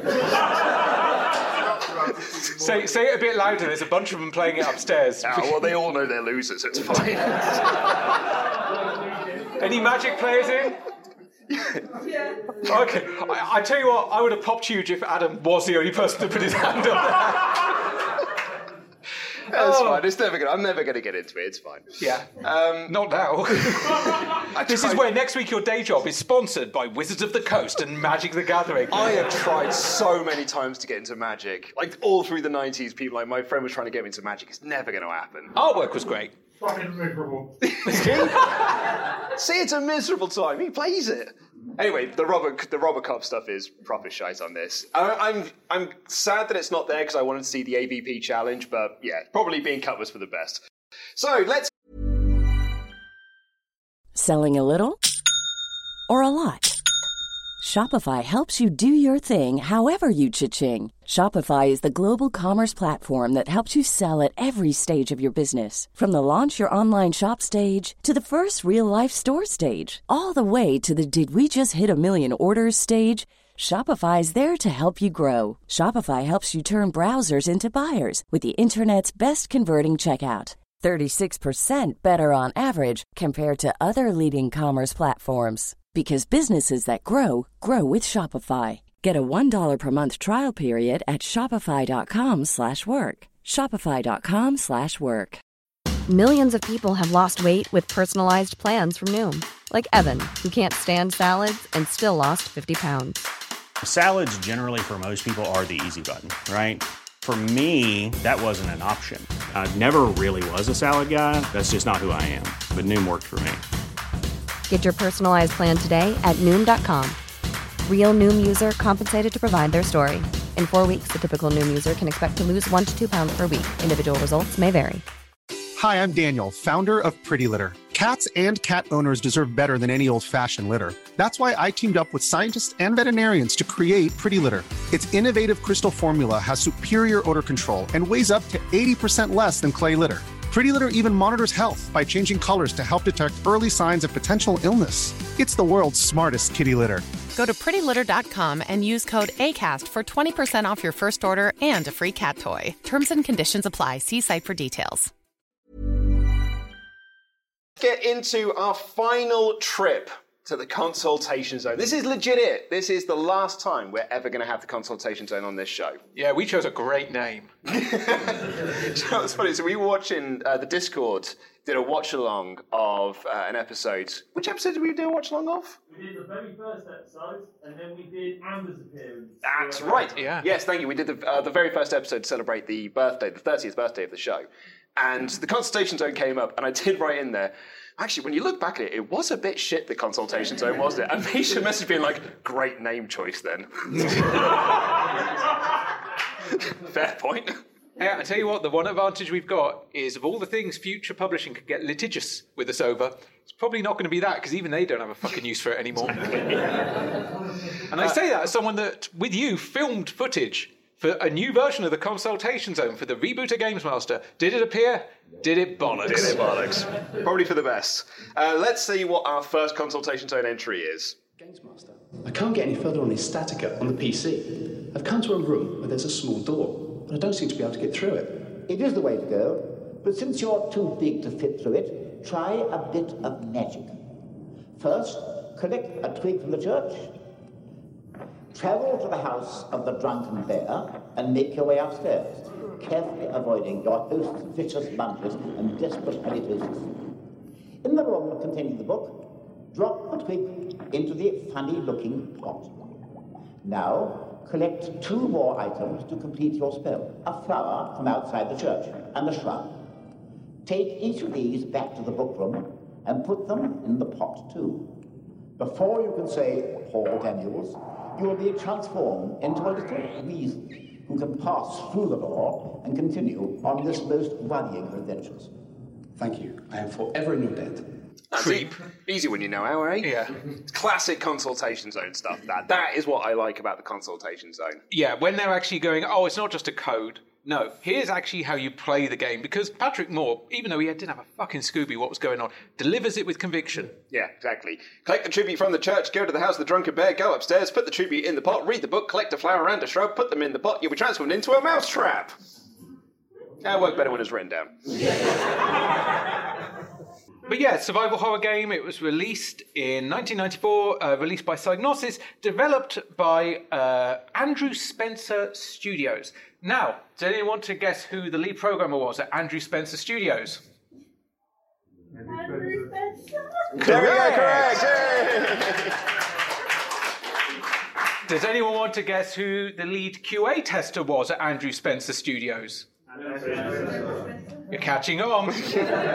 Basically, Andrew Spencer Studios was just Andrew Spencer taking his name and putting the word studios at the end. He only got someone to help him about two thirds of the way through development when they went, we should probably get someone that knows how like camera angles works. but he programmed this entire thing using ellipsoids, which is why it looks very bubbly uh, because he felt it was better at making more organic shapes uh, than polygons because you know polygons kind of pointy those things less pointy more blobby i actually agree i think this game looks really fun it looks really great um, it's probably aged slightly better in that look than say alone in the dark the first one Yeah, I'd say so. Yeah, it looks like it'd be a bit of fun. Uh, our second game, however, looks. I, this is weird. I think this one's a bit weird. Who else wants me to plumb their depths? Well, that was Games Master. When playing Isle of the Dead on my PC, I find that my shotgun isn't powerful enough. Can I get a better weapon? I'll tell you how to get tooled up. There's a second, more powerful shotgun in the shed next to the decaying skeleton. But if you try to use it, it'll blow your head off. So use the oil on the rag, then the oily rag on the gun. Now you can fire this super gun and keep your head too. Easy when you know how. Cheers, Games Master. You're a star. What the fuck is the second half of that game? that starts off as a point and click adventure and then becomes a Barney the Dinosaur Doom mod. Well, do you know what the answer to that is, Luke? What's that? It's a point and click first person shooter. Uh, well, okay, even there, like that's fine. But the art style of the point and click bit looks nothing like the second half of it. No, well, that's because the you know the art style of the point and click bit is way too advanced to do in a first person shooter on their budget at this time in 1994. So- it looks so shit. It was released in 1993, so at this point it was way over a year old. Yeah. They claim they deliberately made it to have the feel and tone of horrible pulp comics. I think that's a cop out. Yeah. I think that's them going, oh, our game's shit. Mm-hmm. Let's put a comic in with it and we'll say it was a deliberate stylistic choice because, hey, that happens a lot more often than you'd think. Uh, how many people uh, noticed that the third entry was from a previous episode? Oh, oh, oh, Luke, sorry. Sorry, important news on Isle of the Dead. Yeah? There was a port in development for the Jaguar CD. Did it come out? Fuck no. Shucks. Uh, yeah, who's, who recognised that the uh, third entry was from a different episode? No? No. Yeah, it was from episode 10 of series 4, where uh, they have the guy, they like the audio changes and everything from like when you watch it, like it just goes to a completely different sound. The guy going like, hey, big guy, to kill the bear on Banshees. And Games Master used the term, oh, actually, you can just play the clip. Type in the code. And exquisitely evil. I literally just copied and pasted my notes from Series 4, Episode 10. Uh, that's missing from the TV version. Makes sense. It's already been on TV. Uh, and our last one is from Bloodstorm. And exquisitely evil. It really is. I heard for the arcade game Bloodstorm, there were some nasty fatalities on it. Can you tell me how to pull them off, please? I must confess to enjoying a strange sensation observing this fresh fest, especially when the blunt-witted razors with a little happiness with this special meat grinder fatality. To execute this objectionable move, get close and press forward, back, forward, back, forward, back, and on. Then watch your opponents open their heart to you and let it all come pouring out. Yeah, safe through bite. Big up, Mom. Say, food boy. I was just, oh my god. One is, you should never say that to Patrick Moore. Two, I'm not sure that kid should have been saying that. I certainly shouldn't be saying it. It was the 90s. It was the 90s. Yeah. Um, right, we get a feature here for Phantasmagoria where we get to see Dom going out on location. And it's interesting as well because, like, all the, the, the, large, the large portion of this where Dom is out and about and interviewing people, that's not in the TV version of this. That's all in the, uh, the VHS version. The second half of it, when he is speaking with Roberta Williams, that's in the TV edit. And when he's making fun of Judy Finnegan, like, that's in the TV version. But the first half of it's only for the VHS. Wow. Do you want a clip of it? Yeah, sure. This is Oakhurst, California, right in the middle of redneck cowboy country. The kind of place where if the police catch you speeding, they just take you out their field and say, Go on, try and get my gun. It's here, in a new multi million pound studio that a Spag the new CD ROM game is being filmed, Phantasmagoria. The game could prove to be the goriest one of all time, but it all started with a piece of paper and a bloke called Bill. In, in FMV adventures in the past, some of the acting has been a little bit, how should I say, cheesy. Uh, what are the actors like in Phantasmagoria? Oh no, these are very professional people. This is not like uh, other things that you've seen. Jimmy Hill. Anyway, I headed over to the studio to check it out and found the two lead actors going through their paces. She fancied me immediately, but then her bloke was grumpy. They begged me to interview them, but I said I'll only do it if I can sit on a picnic blanket. How different was it, like doing a CD-ROM game acting as opposed to TV and film? It's quite different. It's, it's a lot more technical. Much more technical. We'd, we'd be in the middle of the scene doing something, and they'll go, "Wait a minute, your arm's in the wall." Which wall is it? Yeah, I mean, you have to completely use your imagination for everything hmm. because you have nothing there but, you know, just see the other actor. Haven't done it, would you prefer?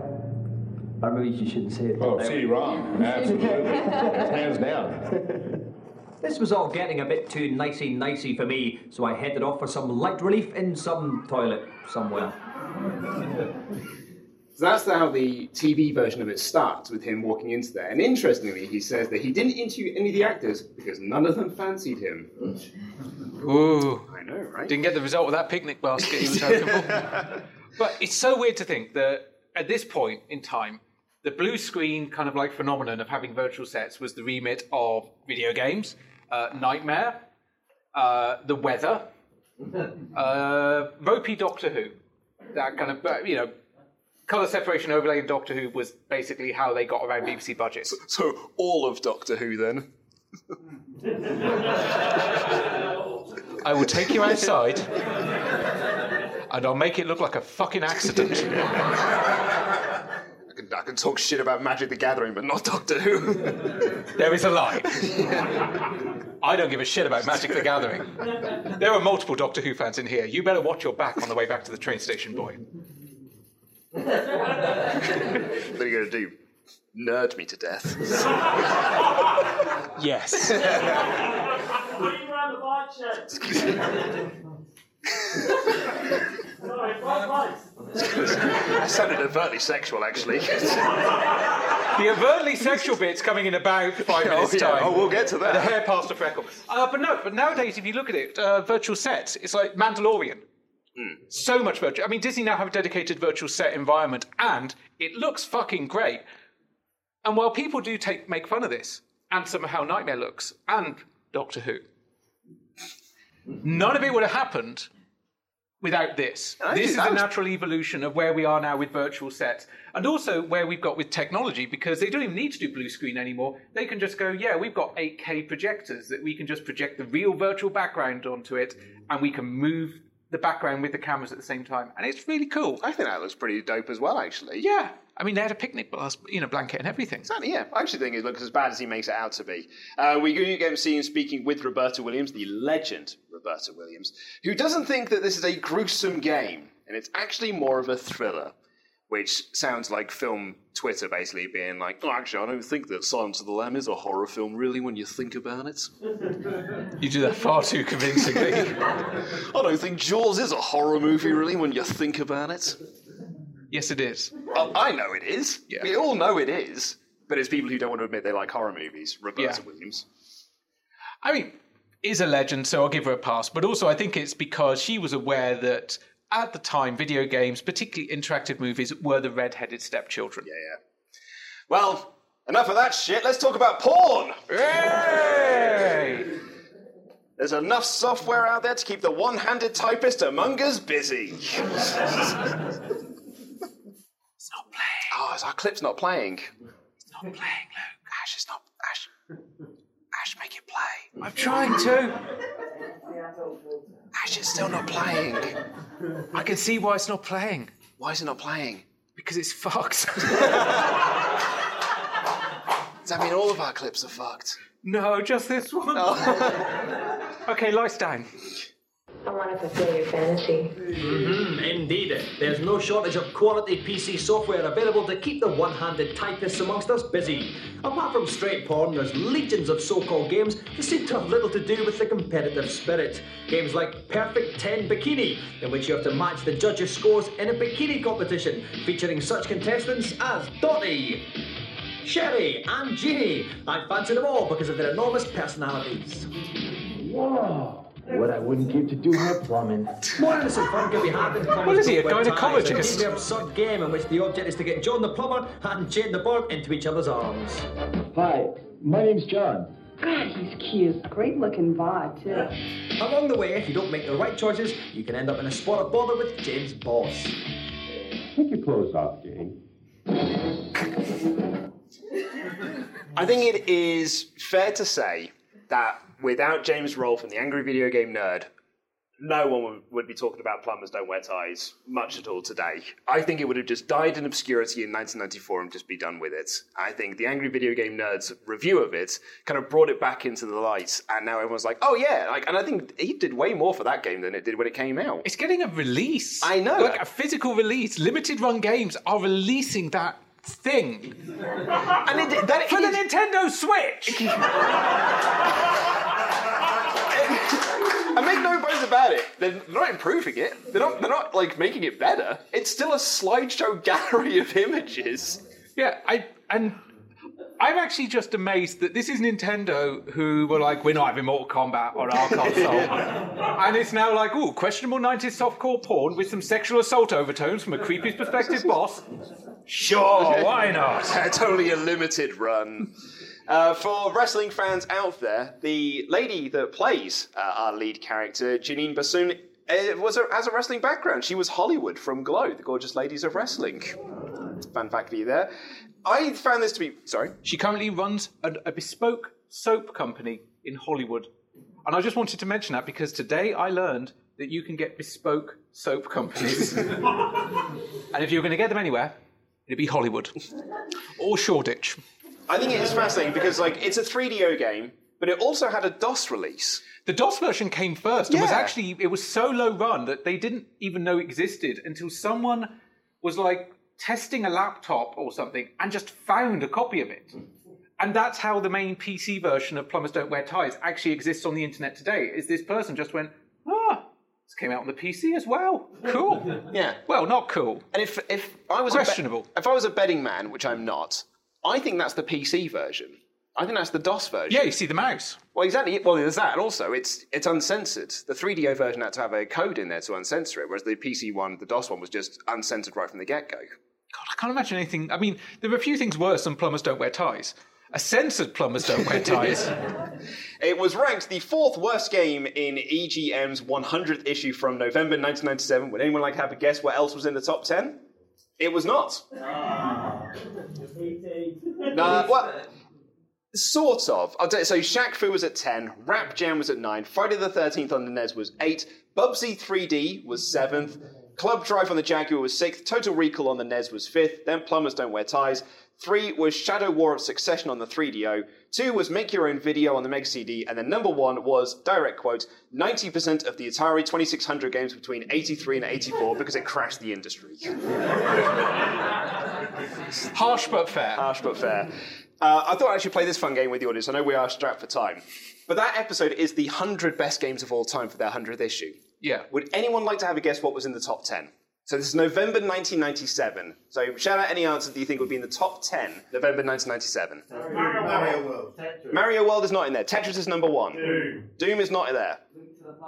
Number three, Link to the Past. Resident Evil. Mario 64 is number four. Resident Evil is not there. Final Fantasy VII. Mario, uh, original Mario Brothers is not there. Final Fantasy VII. Uh, that is, no, it's not there. Street Fighter 2. Yes, Street Fighter 2 is there. Championship Manager. Amazingly, Champ Manager 2 is not in the list, no. Mortal Kombat is not in the list, uh, so I'll go through it. It's Tetris is number one. Actually, I'll do it in reverse order. Uh, Saturn Bomberman was at number 10. It is very good. Number 9 was Final Fantasy 3. Number 8 was Super Probotector Alien Rebels. Number 7 was Mario World 2 Yoshi's Island. Number 6, Super Metroid. Number 5 was Street Fighter 2 Turbo. Number 4 was Mario 64. Number 3 was Link to the Past. 2 was Super Mario Brothers 3. And then Tetris was number 1. Someone liked their SNES. It was the superior console, Luke. Well, fun fact for you Castlevania Symphony of the Night was 12th. Not on the Mega Drive. It was not, but it's still Castlevania was there. In fact, actually, that, that- I mean, the highest rating Sega title was Sonic CD at 17th, which is not even that good. But we do have our next clip, the first clip that we've got from this collection of National Lampoon's Blind Date. Hi. Want to shoot some stiff?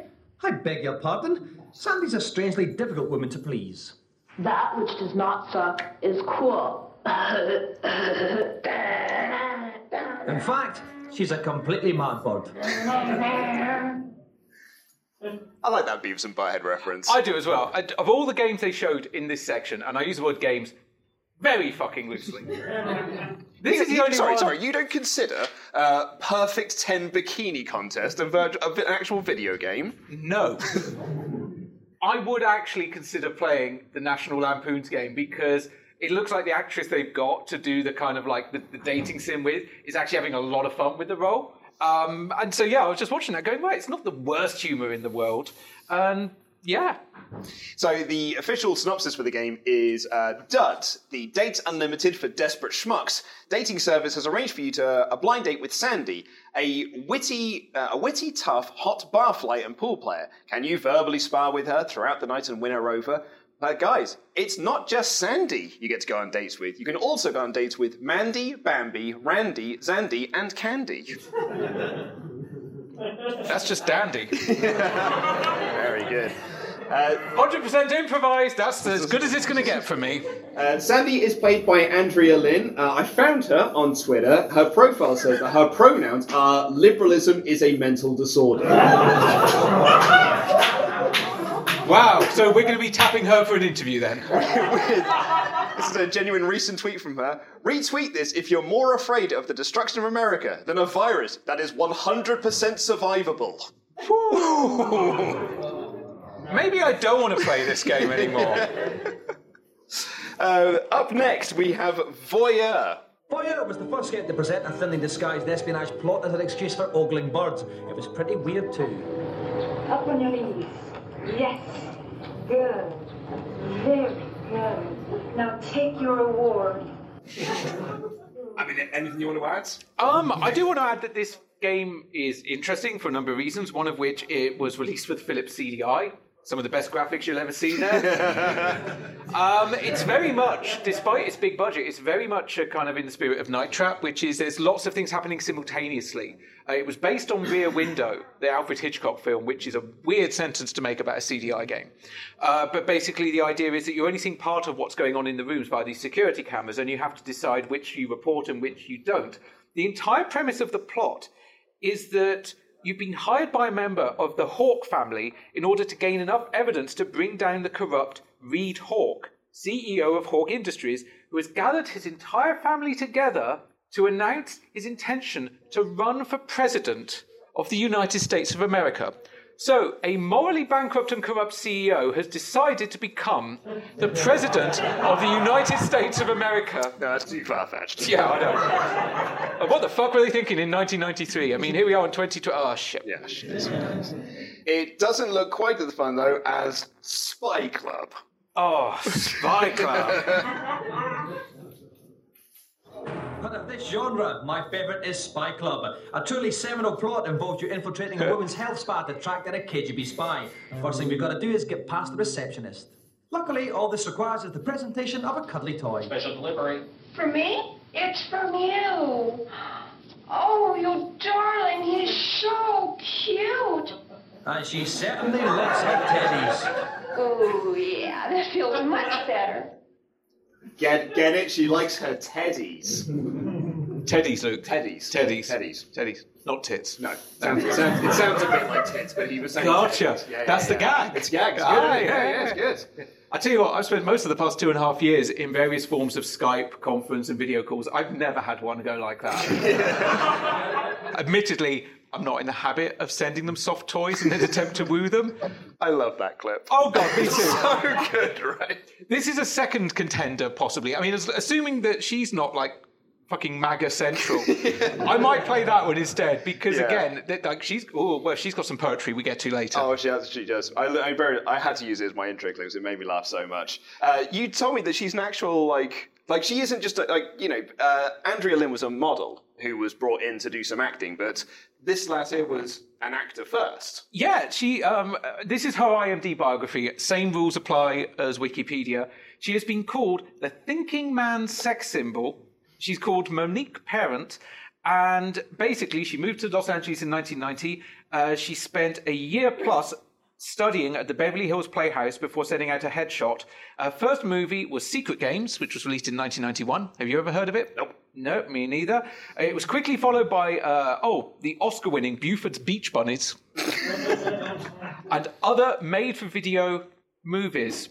Mm-hmm. in the heyday of VHS tapes. Her best known of these is Playtime. I hope there are teddies involved. Oh, at least two. Uh, Monique has worked in a wide variety of genres. Uh, she's appeared in sci fi, Jurassic City, horror, Blood Scarab, The Perfect House, and Profane Exhibit, indie drama, The Pornographer. it's a bit on the nose, isn't it? And comedy, Busted and The Fergusons. She's appeared in well over 100 films in a career spanning over 30 years. But she does have another career now, uh, which is she's a big um, advocate for natural beauty, not plastic surgery, and basically working with the features that you're going into. She does YouTube streams on how more mature women can use makeup sympathetically, and basically, rather than trying trying to live up to some obscene beauty standards. And I'm Yeah. like, that's pretty cool. That's pretty great. And also, I'll be honest, I did look up. She is on Twitter. I didn't see anything uh, that would scare me. In fact, she looked to be probably the sort of person I would love to have a coffee with or send a plush toy to. Um, she's actually quite a fox. I, would- and I say this with the greatest of respect. She 100% edited her own IMDb page. Oh, absolutely. Yeah, yeah, 100%. But why would she include such films as Jurassic City? Well, is that was- really? Yeah, well, she was in there. I mean, I mean the bio piece where she was Oh. like the, the thinking man's whatever it was. Yeah. Uh, we get to see some poker game, and then we get to see winner takes it all, where you play roulette, and it's not the odds that are not only the odds that are stacked. How I I did want to have this clip because this was my biggest laugh of the episode. It's Dom's delivery that really, ma- and I've I've watched this episode fifteen times in the last week and a half, and it's this line here made me laugh every single time. Fucking funny, isn't it? It's trying to play. This Yeah. is the clip that we didn't have. Uh-huh. Yeah, it's And the one we- I asked, yeah. Yeah, it's the one you asked for last minute. Mm-hmm. What Yeah, should yeah. you have done, Luke? Uh, we, uh, I'd asked for it in advance. we did say that we would have this meeting beforehand, though, and then I would tell you the extra clips. Yeah. So basically, she's taking off her top. She gets one of her boobs one out. boob out, and then Dom says, "Get the other one out." Thank you. I, I think Dom did it better. we then get uh, Scissors and Stones. We're basically playing rock, paper, scissors. This game looks fucking infuriating as all get out. Because this is like, if- you lose, they put an item of clothing back on. And they, you know, say she's wearing 4,000 million items of clothing. They did pers- persevere and they did win. Scissors and Stones is one of the few of these titles or these CD-ROMs which there is actually a copy out there for. On archive.org, the, the Internet Archive has a copy of Scissors and Stones and it has a user submitted review. Now, we don't punch down on this podcast, but submitted on September the 2nd, 2020. Subject My childhood. and I'm going to read this verbatim. My family only own a PC that were used by everyone, dad, bro, and sis. So sneaking the CD into the computer room while everyone's sleeping and actually playing the game adds up the adrenaline rush. Jerking off there wasn't fun. But still probably got addicted because of being very cautious in case someone's storming in without knocking at the door. The game itself is kind of meh. The girls will give you hint earlier on, and there's only two IIRC girls available, and only one of them is pretty. three stars. Legitimately, three star review. All right, then we get Penthouse Interactive and Digital Dreams. No, this isn't Plumbers Don't Wear Ties Mark II, but one of the racy films contained on a CD-ROM that comes with new magazine Digital Dreams. In a novel twist, the mag mixes fitboards with video game reviews. We saw this as reason enough to make our way to Digital Dreams HQ in the hope of seeing some top action. Unfortunately, we met this bloke, Steve Shields, mag editor. We asked him about the video game reviews, but he was intent on telling us about the Digital Dreams Theatre. You can access the movies or enter the stills gallery to see exclusive still pictures of the girls within the book. But Steve, with all these birds and that goatee, do you get time to sleep? I commission girls to be photographed, but I don't actually go and meet them. Well, we're obviously talking to the wrong bloke then, Pillock. Now, Ash and I tried very, very hard. to Harder than we should have. Harder than we should have done, really, to find Digital Dreams. The CD ROM is again on the archive, the Internet Archive, archive.org, which astounds me. I did actually download it. I've got it on my other laptop next door. Will it play? Nope. Um, it, no, it won't work. It won't work. No, it apparently requires something older, like like possibly DOS based. Yeah, at it only point. runs on 3.1. Oh yeah, it's definitely a Windows 3.1 era CD-ROM. So Yeah. I like. I'll, put it this way, I've more chance of getting it to play on the Raspberry Pi over there than on my laptop next door. But there is nothing on this magazine. I don't even know if it ran more than one issue. I think it only ran one issue. Yeah, because it was expensive and realistically shit. Yeah, shit. People that were interested in video games, while probably interested in porn, were not probably old enough to buy in the shops at that point. They were relying on railway sidings and hedgerows like the rest of us. And, you know, I don't think there are many people that were like, well, I've got to get my wank on, but I also want to know what they think of Mortal Kombat 3.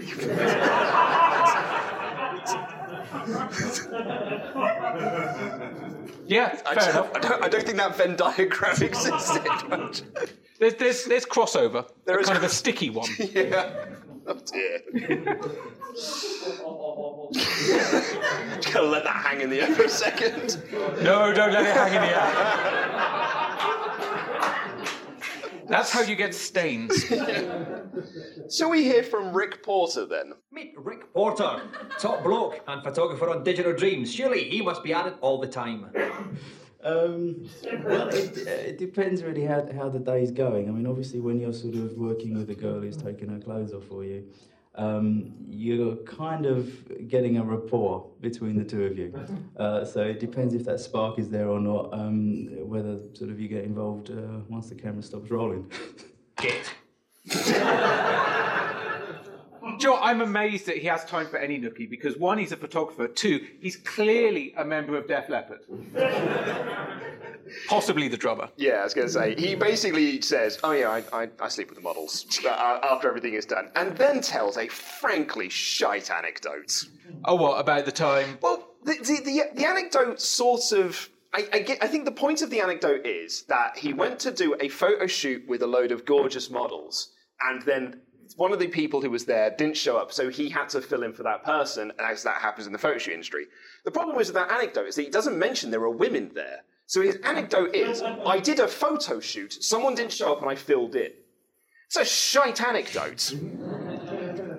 I've got a lot of interests. Porn is not actually one of my interests, but history of pornography is because it's still one of the kind of like forbidden areas of cinema. There's some amazing podcasts and books out there, like proper books, not picture books, proper books out there on the history of porn.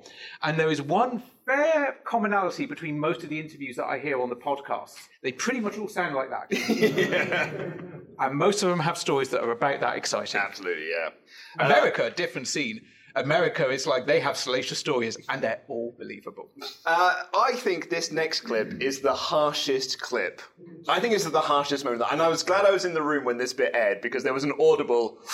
Ooh. Should we play it again then? Oh, let's play it again. Anyway, back to reality. And just down the corridor, there was Madame Zack, who runs the Pleasure Dome bulletin board system. It sounded interesting, so we thought we'd check it out. Watch her look for the calendar. Oh, there's a calendar. Welcome to the Pleasure Dome. I'm Madame Zack. Let me guide you around our fantasy world. Well, we did say it was a gore special. Fucking ow! I've debated whether to bring this up because I mentioned it to you earlier. Um, I started coming to London around the end of the 90s. I used to go to the Fitzroy Tavern just off Tottenham Court Road, hang out with the Doctor Who crowd.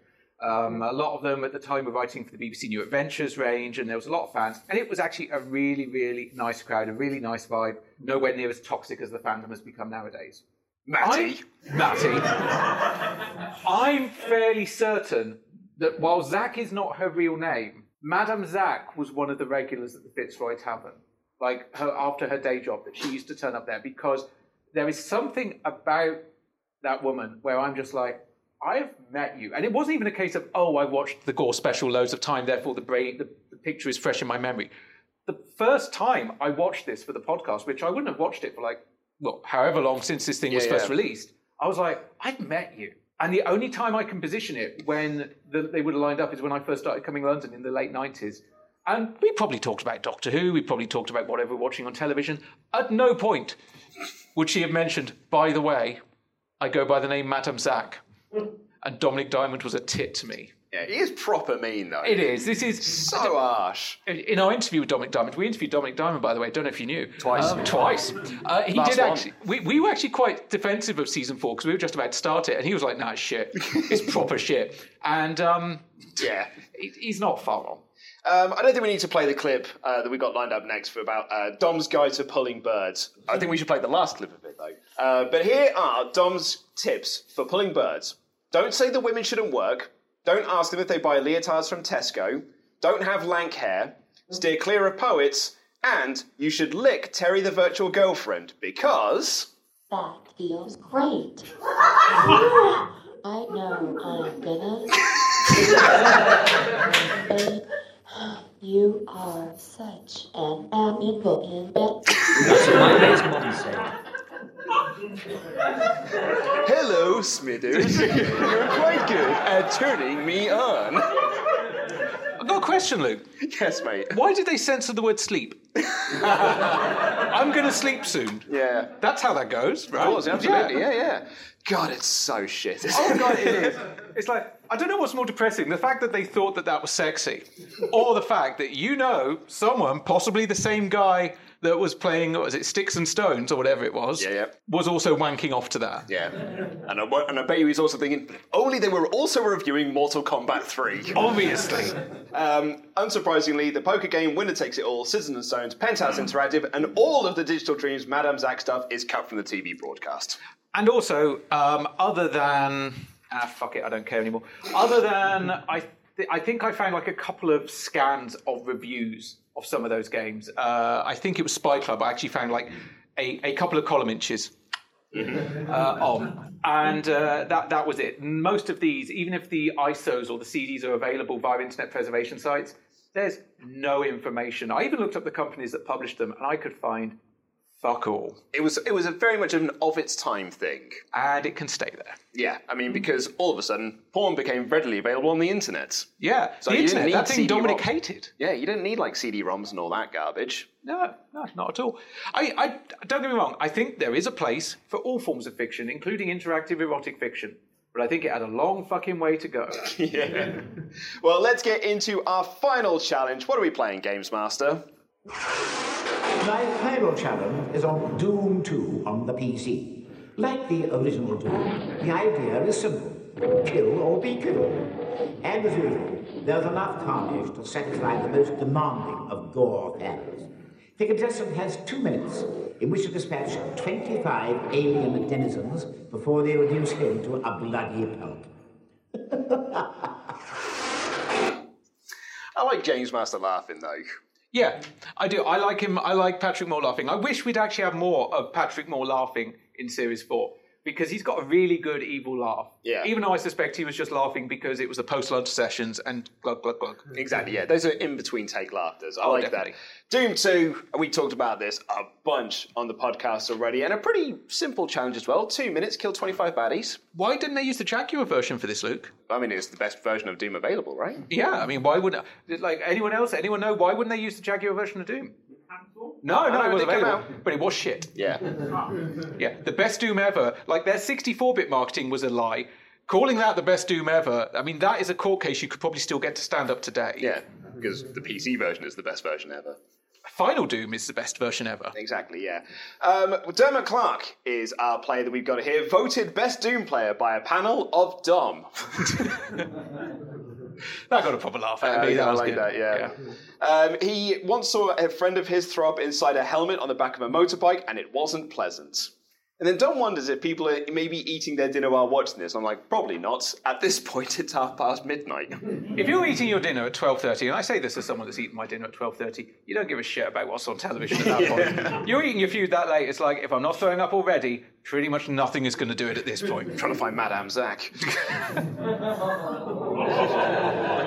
the crowd turn. and I don't know why.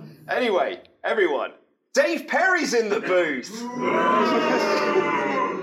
Who says the hardest part of the game will be getting up the stairs because there's like a bunch of imps up there. Uh, but Dermot reckons if he can do that with just over 50% health, he should be fine. Spoilers, he does not have over 50% of health when he gets to that point there.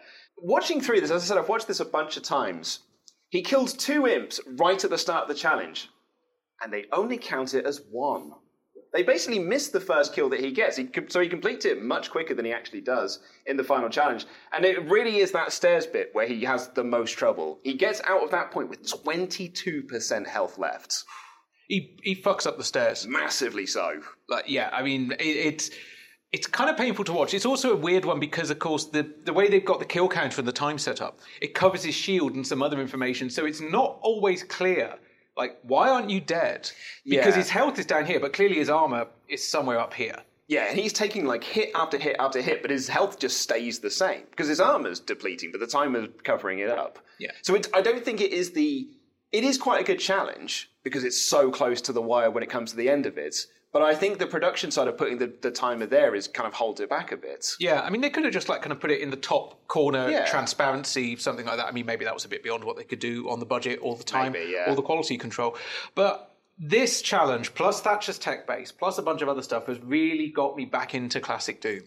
I'm really, really enjoying it again now. And I, I actually, after I watched this the first time, uh, not the first time, when I was actually making the copy that we screened at the beginning, the digital file, I was like, I got half an hour.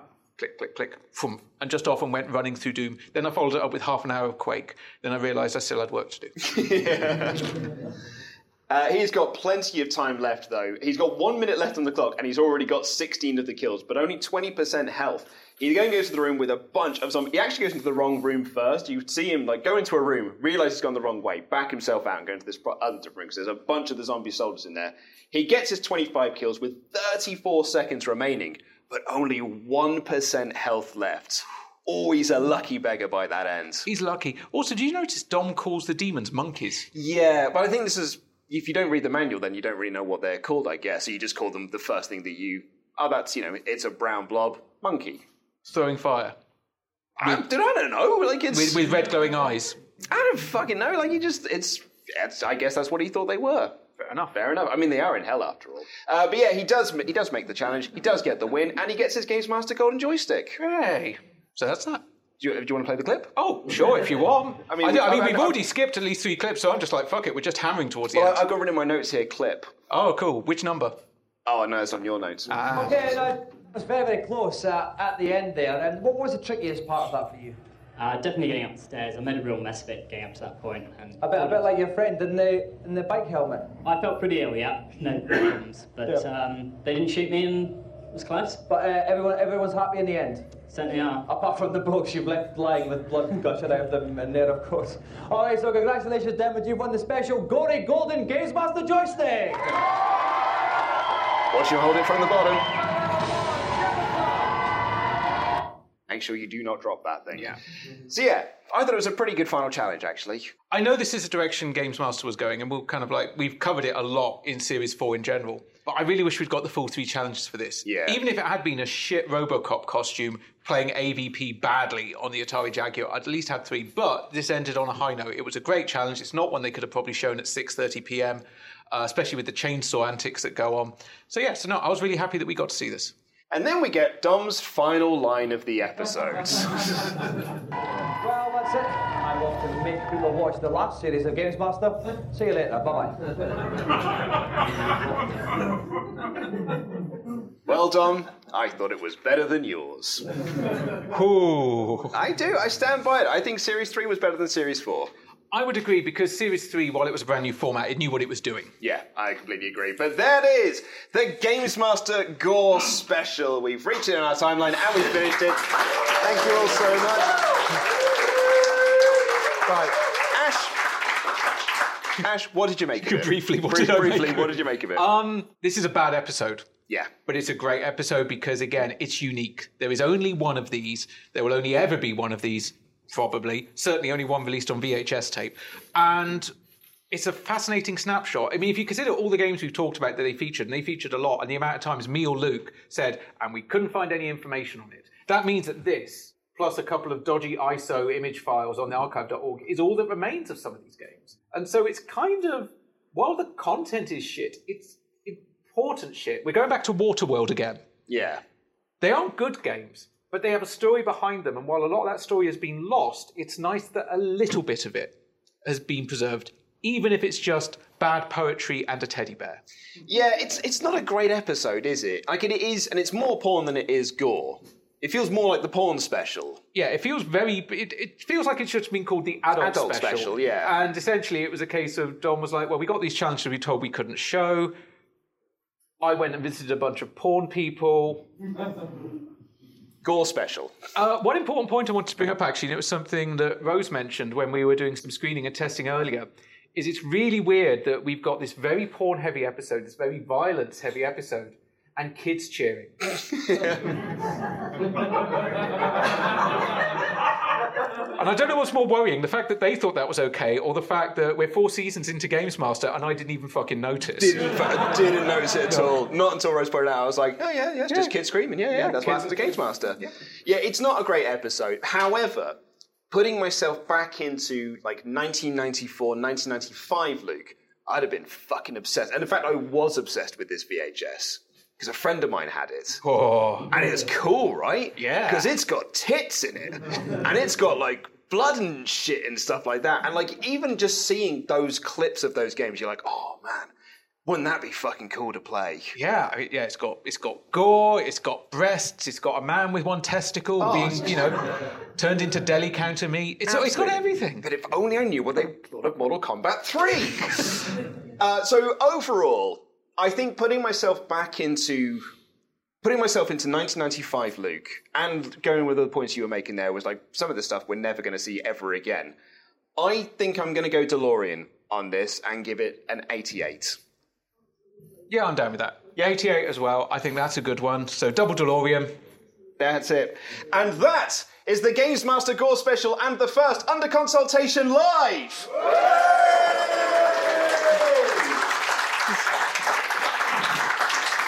Thank you all so much for joining us. Thank you all so much for coming out here and supporting us. We, we really, really do appreciate it. And we hope that we can do this again. We would love to do more of these. Absolutely. Um, the hard work's done. Now I've worked out how all these fucking things work. I say the hard work's done. I could get home, look at all the footage and the audio, and go, well, that's never going to be released. there is that real horror that I'll listen to the audio and go, shit, this is unworkable. Yeah. This will be like your Christmas party. Ooh. Yeah. Um, so thank you all so much for coming out, and thank you all so much for listening. This is people who are listening to the, the audio version should it get released. Uh, Edit point. we will see you in seven days' time. Take care, everyone. Good night.